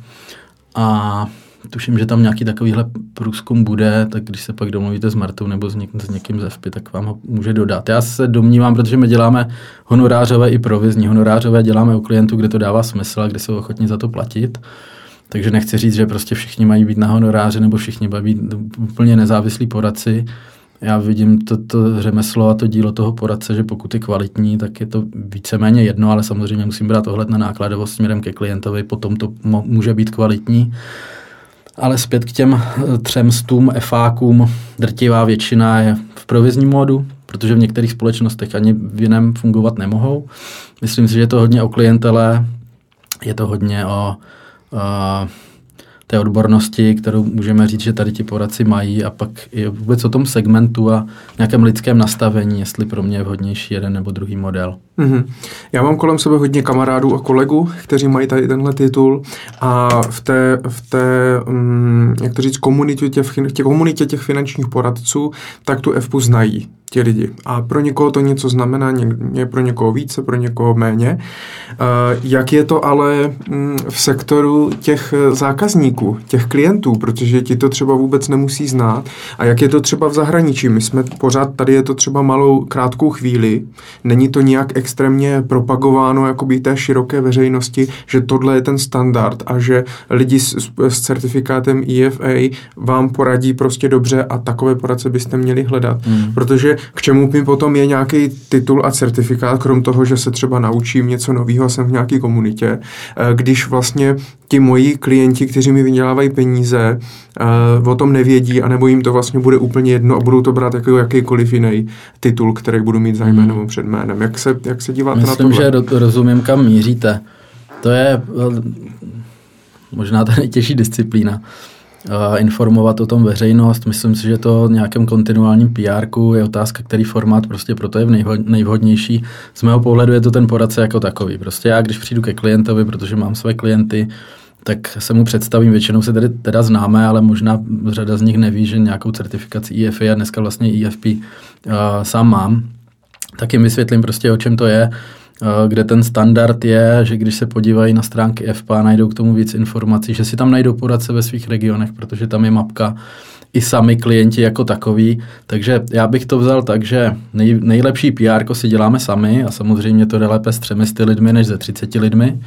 A z druhé strany si myslím, že FPA by měla být aktivní nejenom směrem k poradcům a nějaké jejich odborné podpoře, ale, ale i směrem na venek. Vzhledem k tomu, že FPA je dneska hlavním partnerem nebo jedním z hlavních partnerů Global Money Weeku, který je prostě celosvětovou akcí, a snaží se být viditelná, je, je, teda více viditelná podle mě stále v těch, v těch odborných kruzích, ale myslím si, že je tam prostor, a, ale viděl bych to tak vyváženě, Tohle se nedá udělat úplně za poradce, nedá se to udělat nějak plošně. Hmm. FPA třeba 30% a 70% poradci, teď mě prosím neberte za slovo takové, takové tak, tak si myslím, že by to mohlo být. Co by nám hodně pomohlo, když to beru přes nás, přes FAky nebo držitele toho certifikátu, je, aby nás uh, vzali mezi sebe bankovní domy.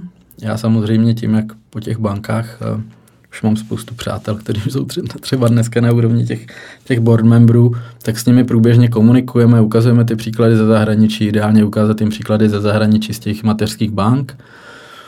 Ale jde to pomalej a jde to stuha a tím, že ty banky prostě mají své produktové řady, mají nějaké specializace, tak je otázka, jestli to pro ně je úplně to nej, nejvhodnější, třeba investiční uh, poradci, nebo tradeři jdou spíš pod certifikátu CFA, Certified Financial Analyst, k nějakým portfolio managementu, asset, asset managementu a tak dále. Já si myslím, že by to bankéřům, když se vrátím zpátky za ty šaltry, kteří mají na starost movitější klientelu, velmi slušelo a inspiroval bych se v zahraničí, protože to tam tak funguje jako standard.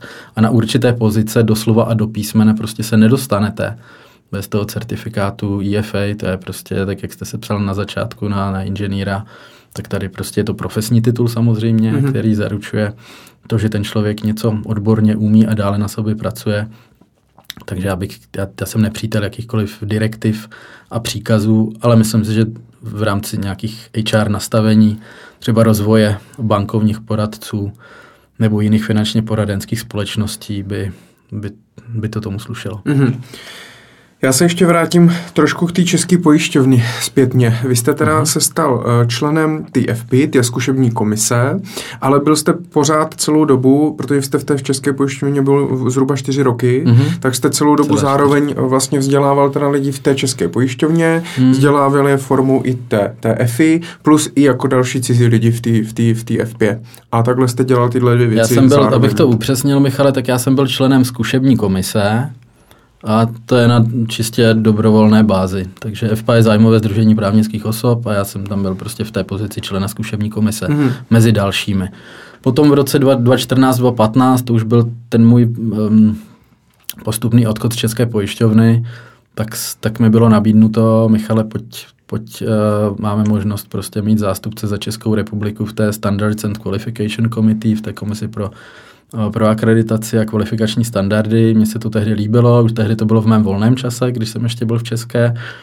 A bez jakéhokoliv nároku na honorář a bavilo mě prostě potkávat se s těmi lidmi, kteří to zastřešují v jiných zemích, načerpávat vlastně inspiraci z jiných zemí, potom ji přenášet sem eh, na, na, na český poradenský trh a postupně jsme to prostě takovýmhle způsobem stavěli a od roku 2015 do, do konce loňského roku jsem byl i v radě FPA. Mm-hmm. Dneska už nejsem, abych byl přesný. Mm-hmm. No k tomu se určitě dostaneme, to tady mám otazníček u vás.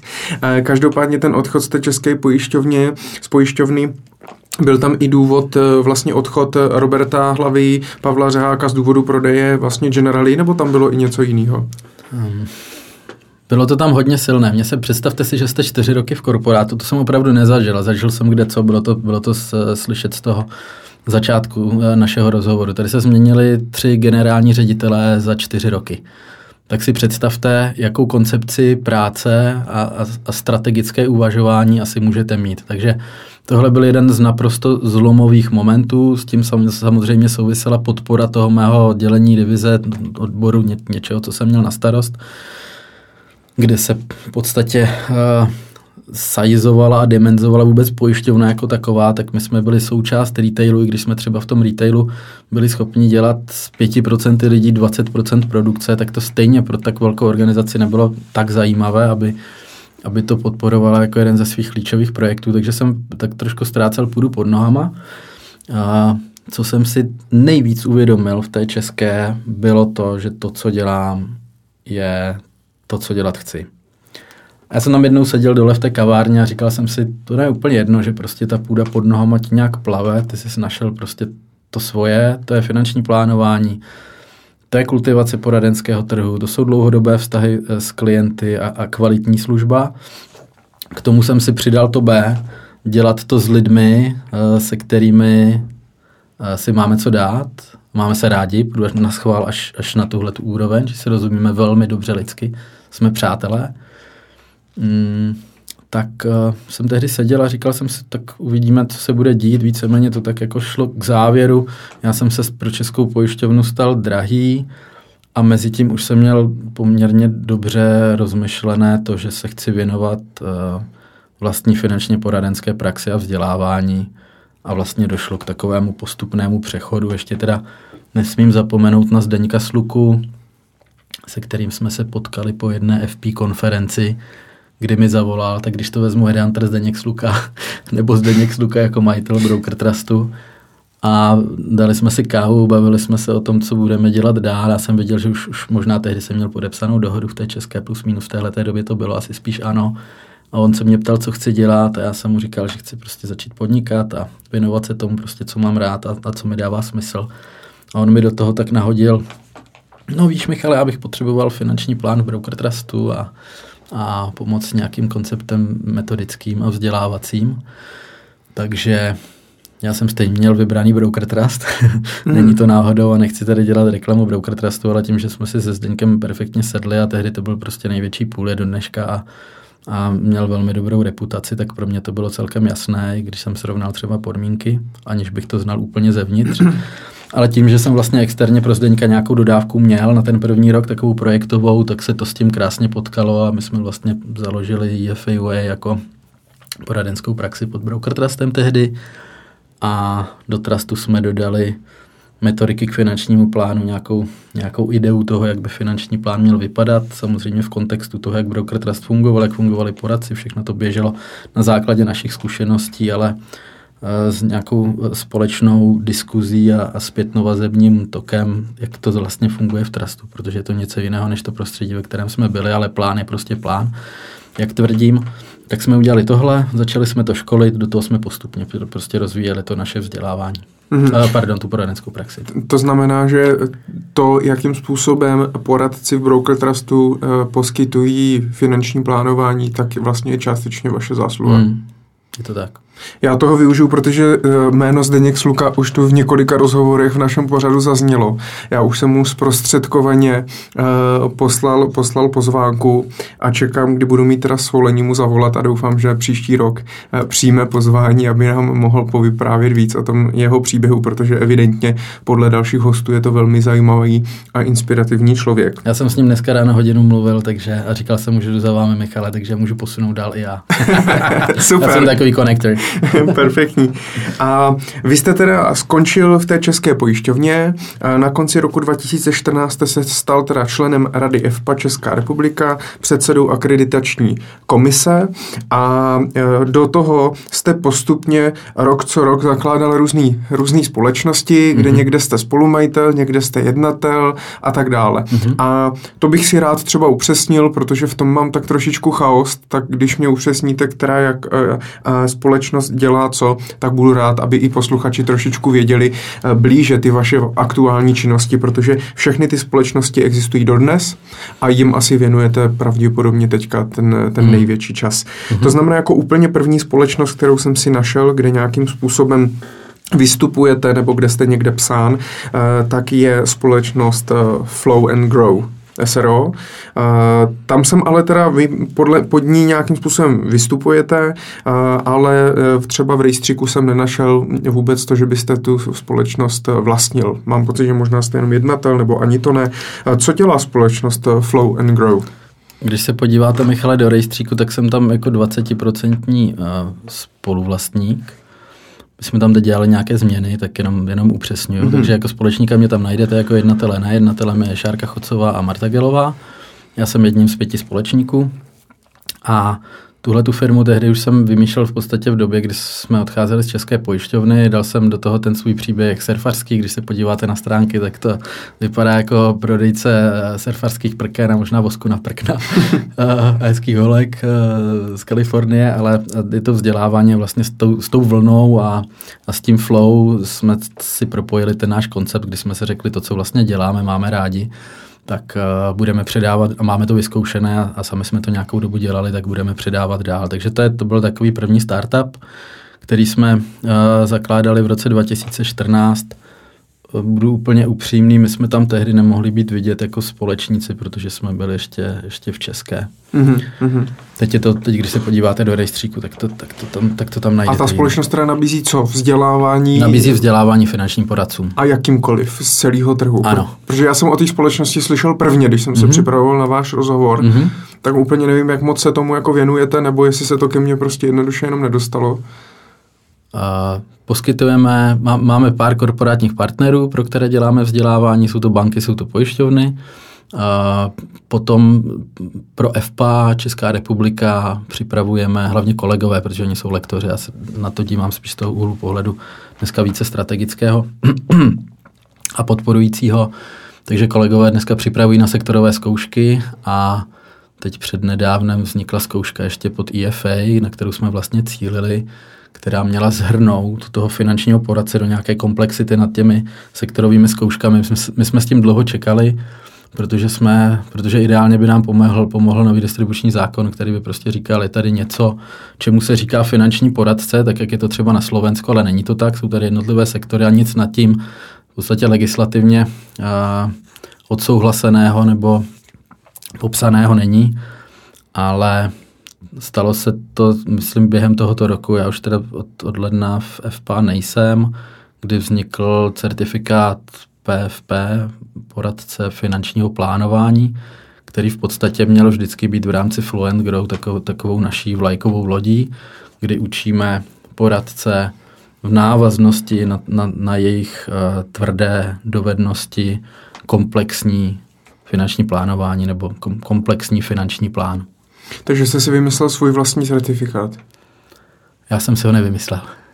Já jsem tehdy přemýšlel nad tím, že by nějaký takový byl, nikdy jsem to nezrealizoval, FPA to zrealizovala v podstatě už, už, už v době, kdy, kdy u toho nejsem, a, ale byla ta vize prostě mít ve chvíli, kdy bude distribuční zákon, něco, čím bude definovaná pozice finančního poradce. Zdeněk Sluka by vám tady řekl, já jsem četl tu normu v Německu, té Deutsche, Deutsche Industri, Industrial Norm, je zadefinovaná pozice finančního poradce velmi přesně, jak je v Německu uh, dobrým zvykem. A my jsme do toho šli s tou vizí, že jednou se to tady stane taky, dokonce jsme v tom podnikli nějaké kroky, ale nebyla na to uh, ještě vhodná doba. Distribuční zákon je v šuplíku posledních minimálně 10 let. Mm-hmm. Věřím, že jednou bude na, jednou zase se, se nám na ministerstvu financí vrátí a posune do, nějaké, do nějakého do nějakého uh, schválení a nějaké legislativní úpravy. Zatím není, takže to vzniklo bez něj, ale je to v podstatě koncepčně ta pozice poradce, který poskytuje komplexní poradenství uh, díky nástroji, finanční plán a mm-hmm. každý může mít ten plán samozřejmě trošku jinak. Mm-hmm. Já se moc omlouvám, ale trochu se v tom už, uh, trochu se v těch certifikátech už trochu ztrácí. My jsme se tady mm-hmm. bavili i o tom, že by bylo dobré to třeba sjednotit, být, aby byl nějaký certifikát nad těma všema, nebo byl jenom jeden a podobně.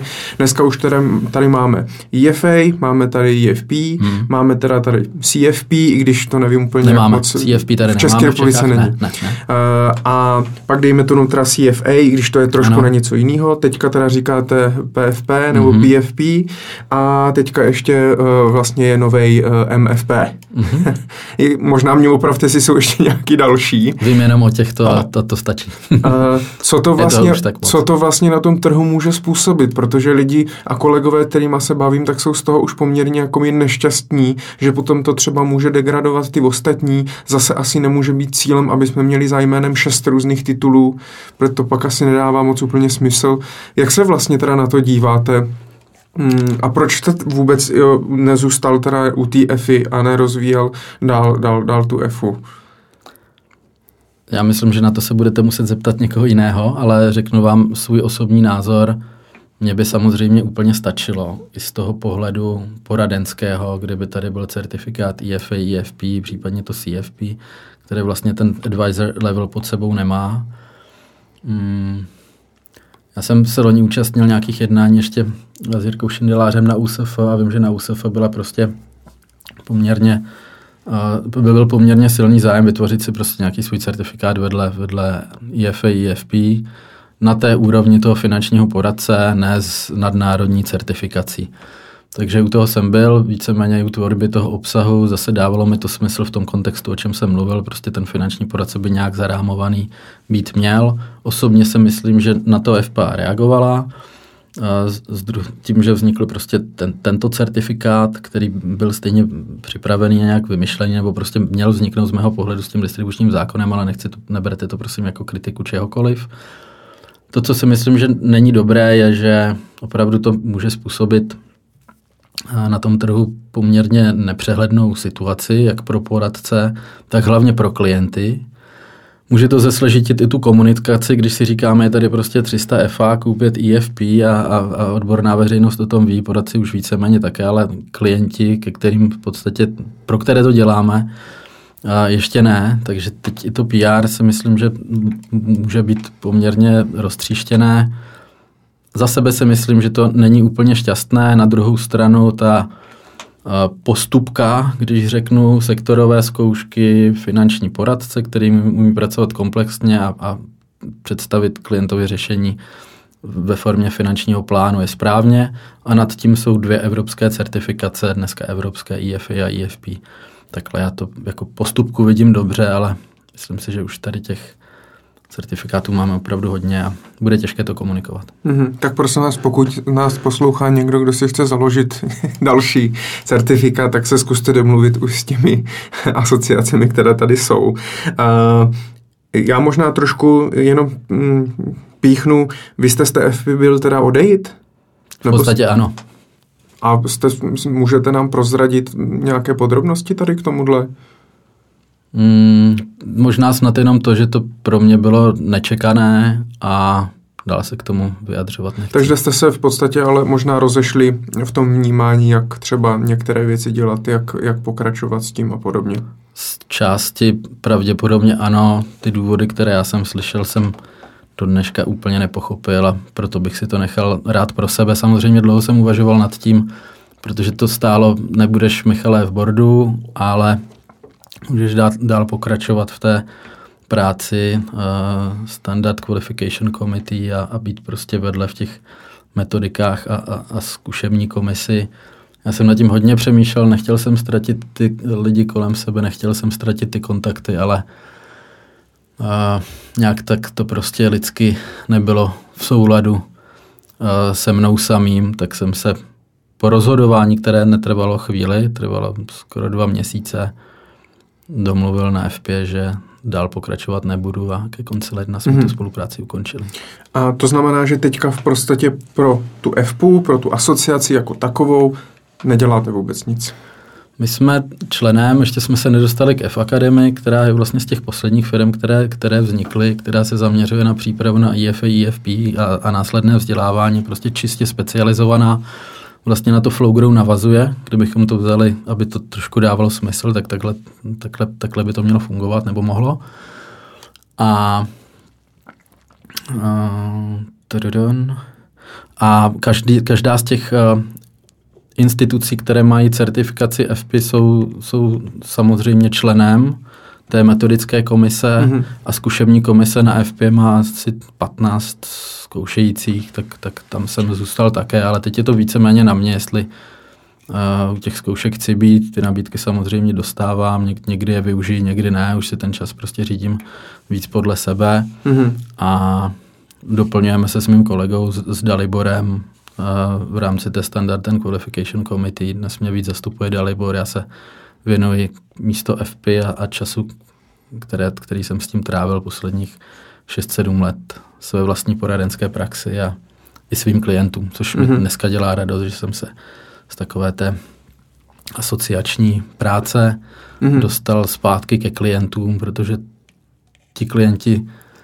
uh, mě hodně baví a nacházíme se tak, jak, jak to zase život přináší máme velmi dobré vztahy a mě to zase povzbuzuje v tom vzdělávání, protože ty věci, které máte osahané a prakticky děláte, se potom samozřejmě daleko lépe předávají a, a v tom vzdělávacím procesu potom mají svůj význam. Mm-hmm. Není, to, není to laboratoř, je to prostě předávání praktických věcí a o tom to je, jinak mm-hmm. vzdělávání nemá smysl dělat. My se k té poradenské části ještě dostaneme za chvilku, ale uh, zajímalo by mě, jak, jak jste zmínil, jste teda založil F Academy, což je teda uh, vaše firma, nebo vlastní mm-hmm. manželka, takže jste, tam, jste, jste tam oba dva dohromady. Uh, a to bylo založeno ale 11.5.2016. Mm-hmm. A pokud jsem pochopil, tak dneska, když si někdo chce udělat certifikaci IFA nebo IFP, tak samozřejmě si může zaplatit pouze tu certifikační zkoušku u té asociace a buď ji udělá nebo neudělá a stává se členem. Mm-hmm. A e, předtím ale, pokud třeba lidé e, mají strach, že tu zkoušku neudělají, že je třeba složitá a podobně, tak můžou udělat takzvaný nebo projít takzvaným přípravným kurzem, mm-hmm. který je vlastně na tu zkoušku připraví. A e, to vlastně společnost F Academy dělá. Vy tam máte lektory a učíte a připravujete ty lidi na tu zkoušku. Je to tak? Mm-hmm. A e, do toho ale vedle vás je ještě společnost e, KFP, která vlastně přípravný kurz dělá taky. A je Partners to, Akademie. A ještě Partners Akademie. Teď to jsou, a je, jste vlastně jakoby v konkurenčním mm-hmm. prostředí, jste? Já to, já to zkusím ještě malinko upřesnit, jestli Budu jedině rád. Ale na zkoušku může jít kdokoliv bez přípravy. A na zkoušku může jít kdokoliv, kdo se připravuje s kýmkoliv jiným, kdo nemá akreditaci a potom jsou společnosti, které jsou akreditované FPO z hlediska jejich vzdělávacího programu, za které FP zaplatí, kde musí tu akreditaci obnovovat a ty jsou dneska tři. První byla Partners Akademie, druhá byly kolegové z KFP, to vlastně bylo i spojené s tou českou pojišťovnou, kde já jsem prostě dal poptávku na trh a protože jsme dlouhodobě spolupracovali, tak KFP vlastně byl i tou dodávkou toho vzdělávání těm mým prvním FAkům do, do České. A já jsem vlastně v tom roce 2016 si splnil to, co už jsem chtěl dělat, chtěl, chtěl udělat dávno předtím a vytvořit svůj vlastní kurz trošku s jiným konceptem, s, s, s mnohobarevností lektorů, s nějakým přístupem do technologie a do online. My teď spouštíme i přípravný kurz onlineový čistě v letošním roce, takže teď na těch pěti ročnících EFA a dvou ročnících EFP, měli jsme vlastně první EFP v loňském roce, které skončilo teď eh, v červnu a teď jsme začali druhý kurz, takže jsem si splnil to, co, to, k čemu jsem, to, k čemu jsem mířil a vytvořili jsme konkurenční prostředí, z druhé strany jsme vytvořili prostor pro více zájemců o tu certifikaci, účastnit se více přípravných kurzů, mezi kterými si mohou vybírat.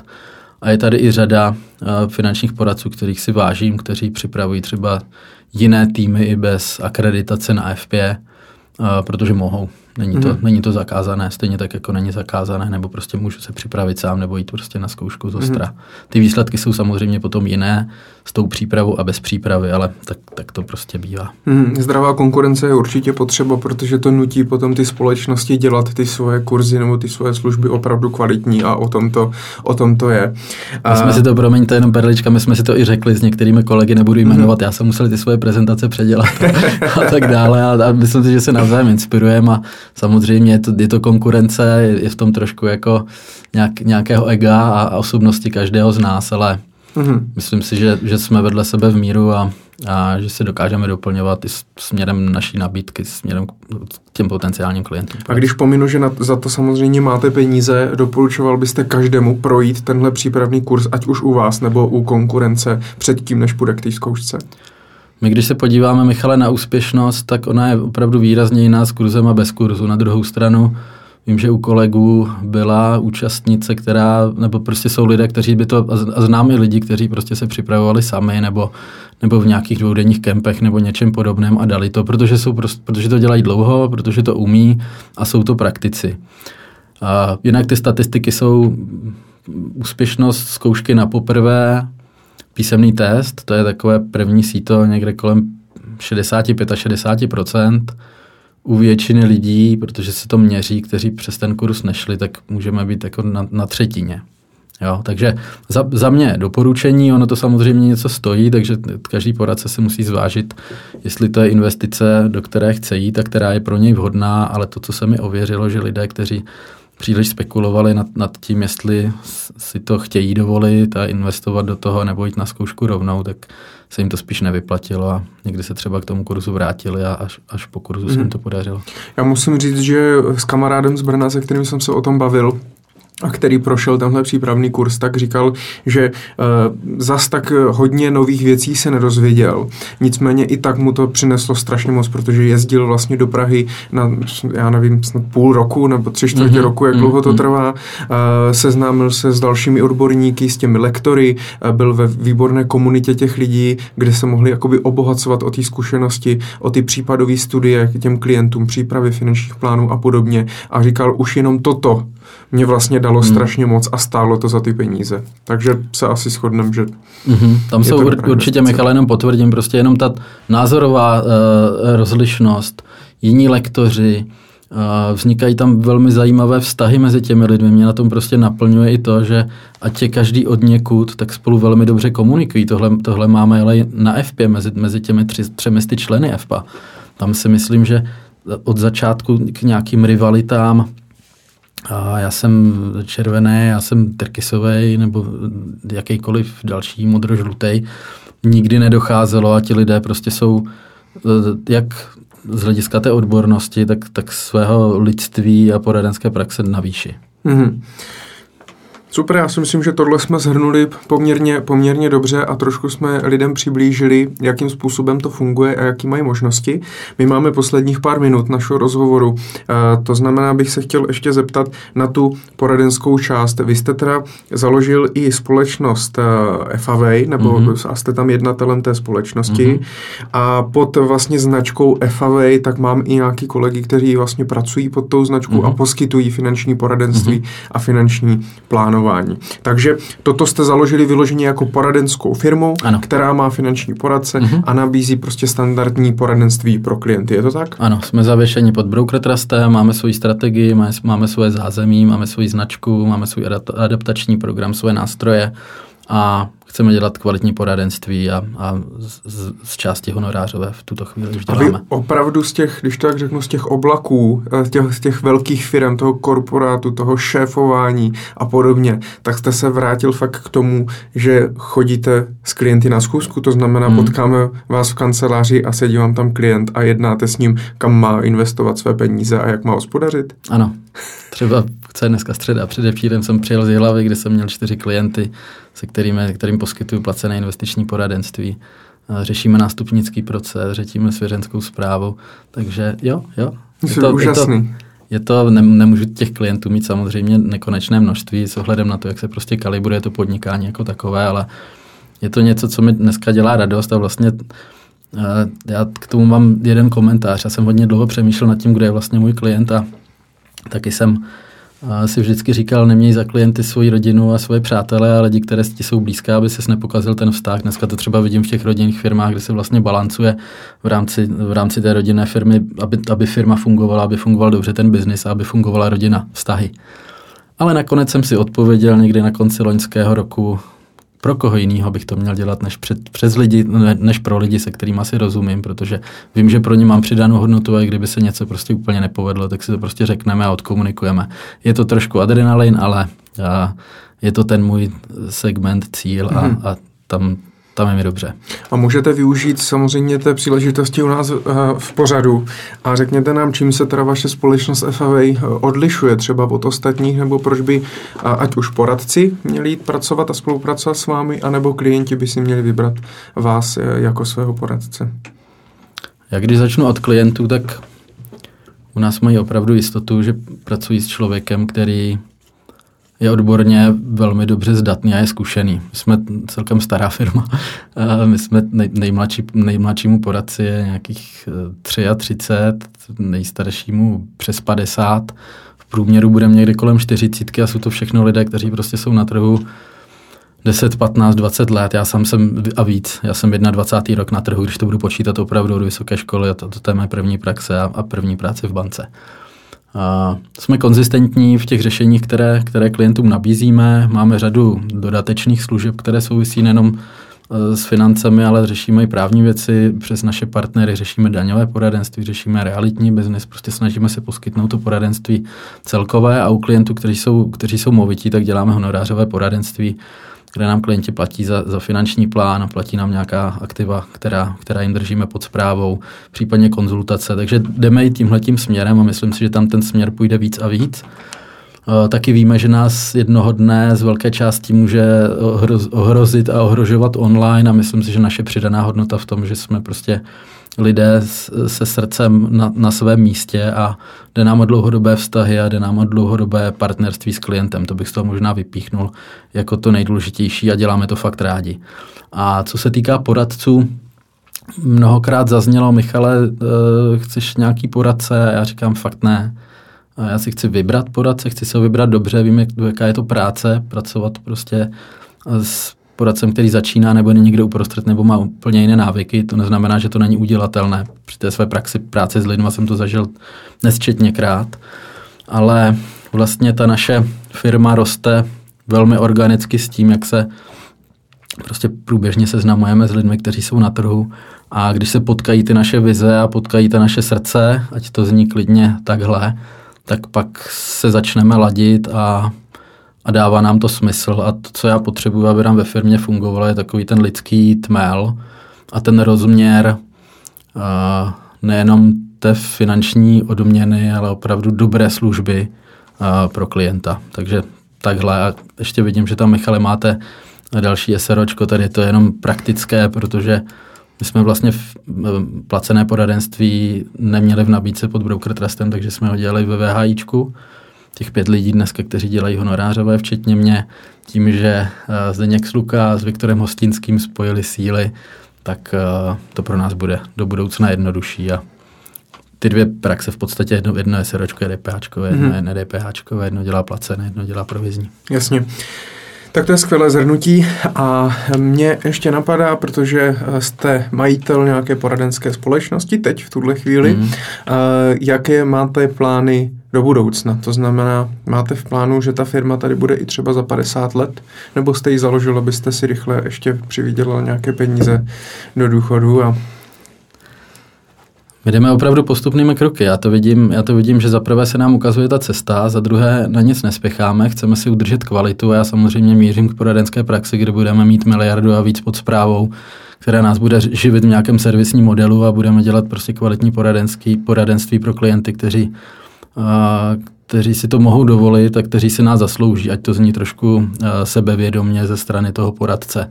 Ale z druhé strany prostě garantujeme ten náš servis a a věřím, že tohle to se může potkat a taky se asi připravujeme na to, že ten trh se mění velmi, velmi dynamicky, eh, nejenom z pohledu legislativy a technologií, ale vůbec přístupu klienta k poradci a věříme na to, nebo já jsem o tom naprosto bytostně přesvědčen, že něco, čemu já dneska říkám lifestyle financial planning, mm-hmm. je to vytvoření, vytvoření vazby, vytvoření vztahu a možná mnohdy o ten vztah a nějaký nějaké koučování, mentorování, prostě blízké bytí je pro klienta důležitější než jenom prodej nějakého konkrétního řešení, které mu pomáhá, ale samozřejmě vždycky přes ty jeho cíle. Mm-hmm.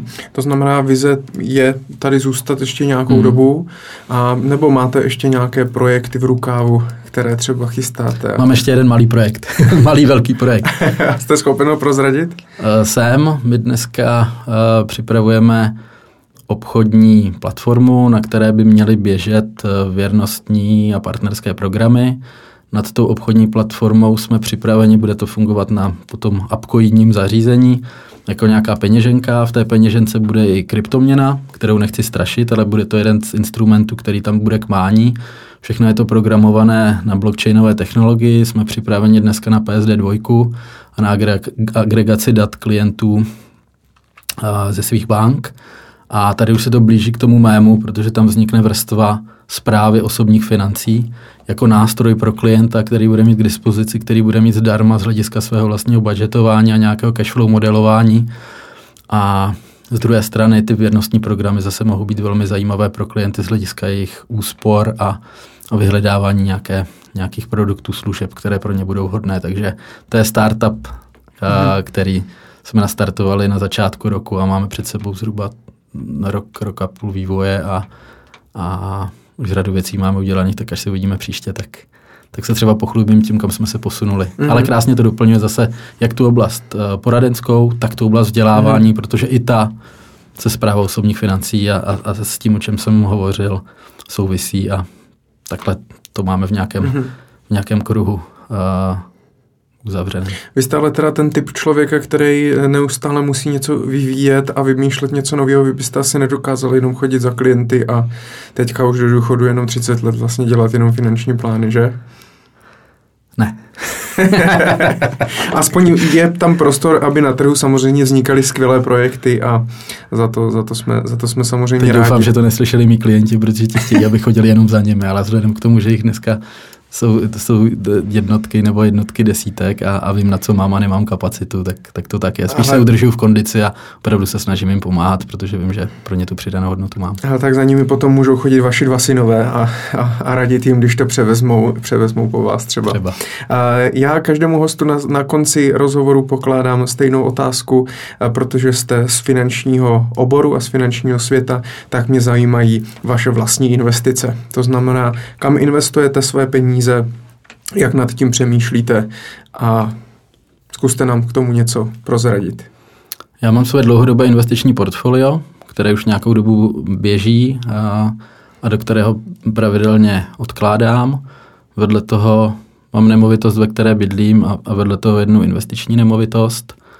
A potom je tady ten startup, který jsem popsal a v něm mám nejenom svoji energii, ale i, i svoje finance. A to dlouhodobé portfolio, co pod tím máme chápat, tam jsou standardní Představte nástroje. si, já mám kombinaci nějakého, nějakého eh, dynamického portfolia ala Nobelova nadace a nějakého hodnotového portfolia. Dívám se samozřejmě na jednotlivé tituly, spolupracuju s kolegy, kteří mají fondy kvalifikovaných investorů, takže se, když si chci hrát, tak si hraju společně s nimi na nějakých menších penězích, ale to dlouhodobé robustní portfolio, které mi má zajistit finanční nezávislost, tak to je to je portfolio, které je dneska na, na, investičních, nebo, nebo na, na investičních společnostech, na, na podílových fondech, na ETFkách, na dluhopisech, a na nějaké cashi prostě, kterou máme k dispozici, abychom mohli na tom trhu dělat, co je potřeba. Mm-hmm. Napadá mě ještě poslední otázka. Musíte ještě pracovat? Já si myslím, že... jak, jak to, Nebo už vás to jenom baví? A já myslím, že ještě musím pracovat vzhledem k tomu, jaké, jaké máme životní náklady a co všechno ještě je před náma, co si ani nedokážeme představit, taky nás v životě nějaké situace zastavily, kdy prostě to byly dva roky strávené v nemocnici a prostě ty věci v životě chodí. Takže člověk se z nějakých rezerv vyčerpe, zase se musí nadechnout, takže já ještě musím pracovat. Kdybych si chtěl zachovat nějakou průměrnou životní úroveň, tak, tak jsem možná už blízko, ale hlavně chci. Super, budu vám držet palce a moc vám díky za rozhovor. Děkuji Michale, moc mě těšilo a snad to pro někoho bude zajímavé a inspirativní.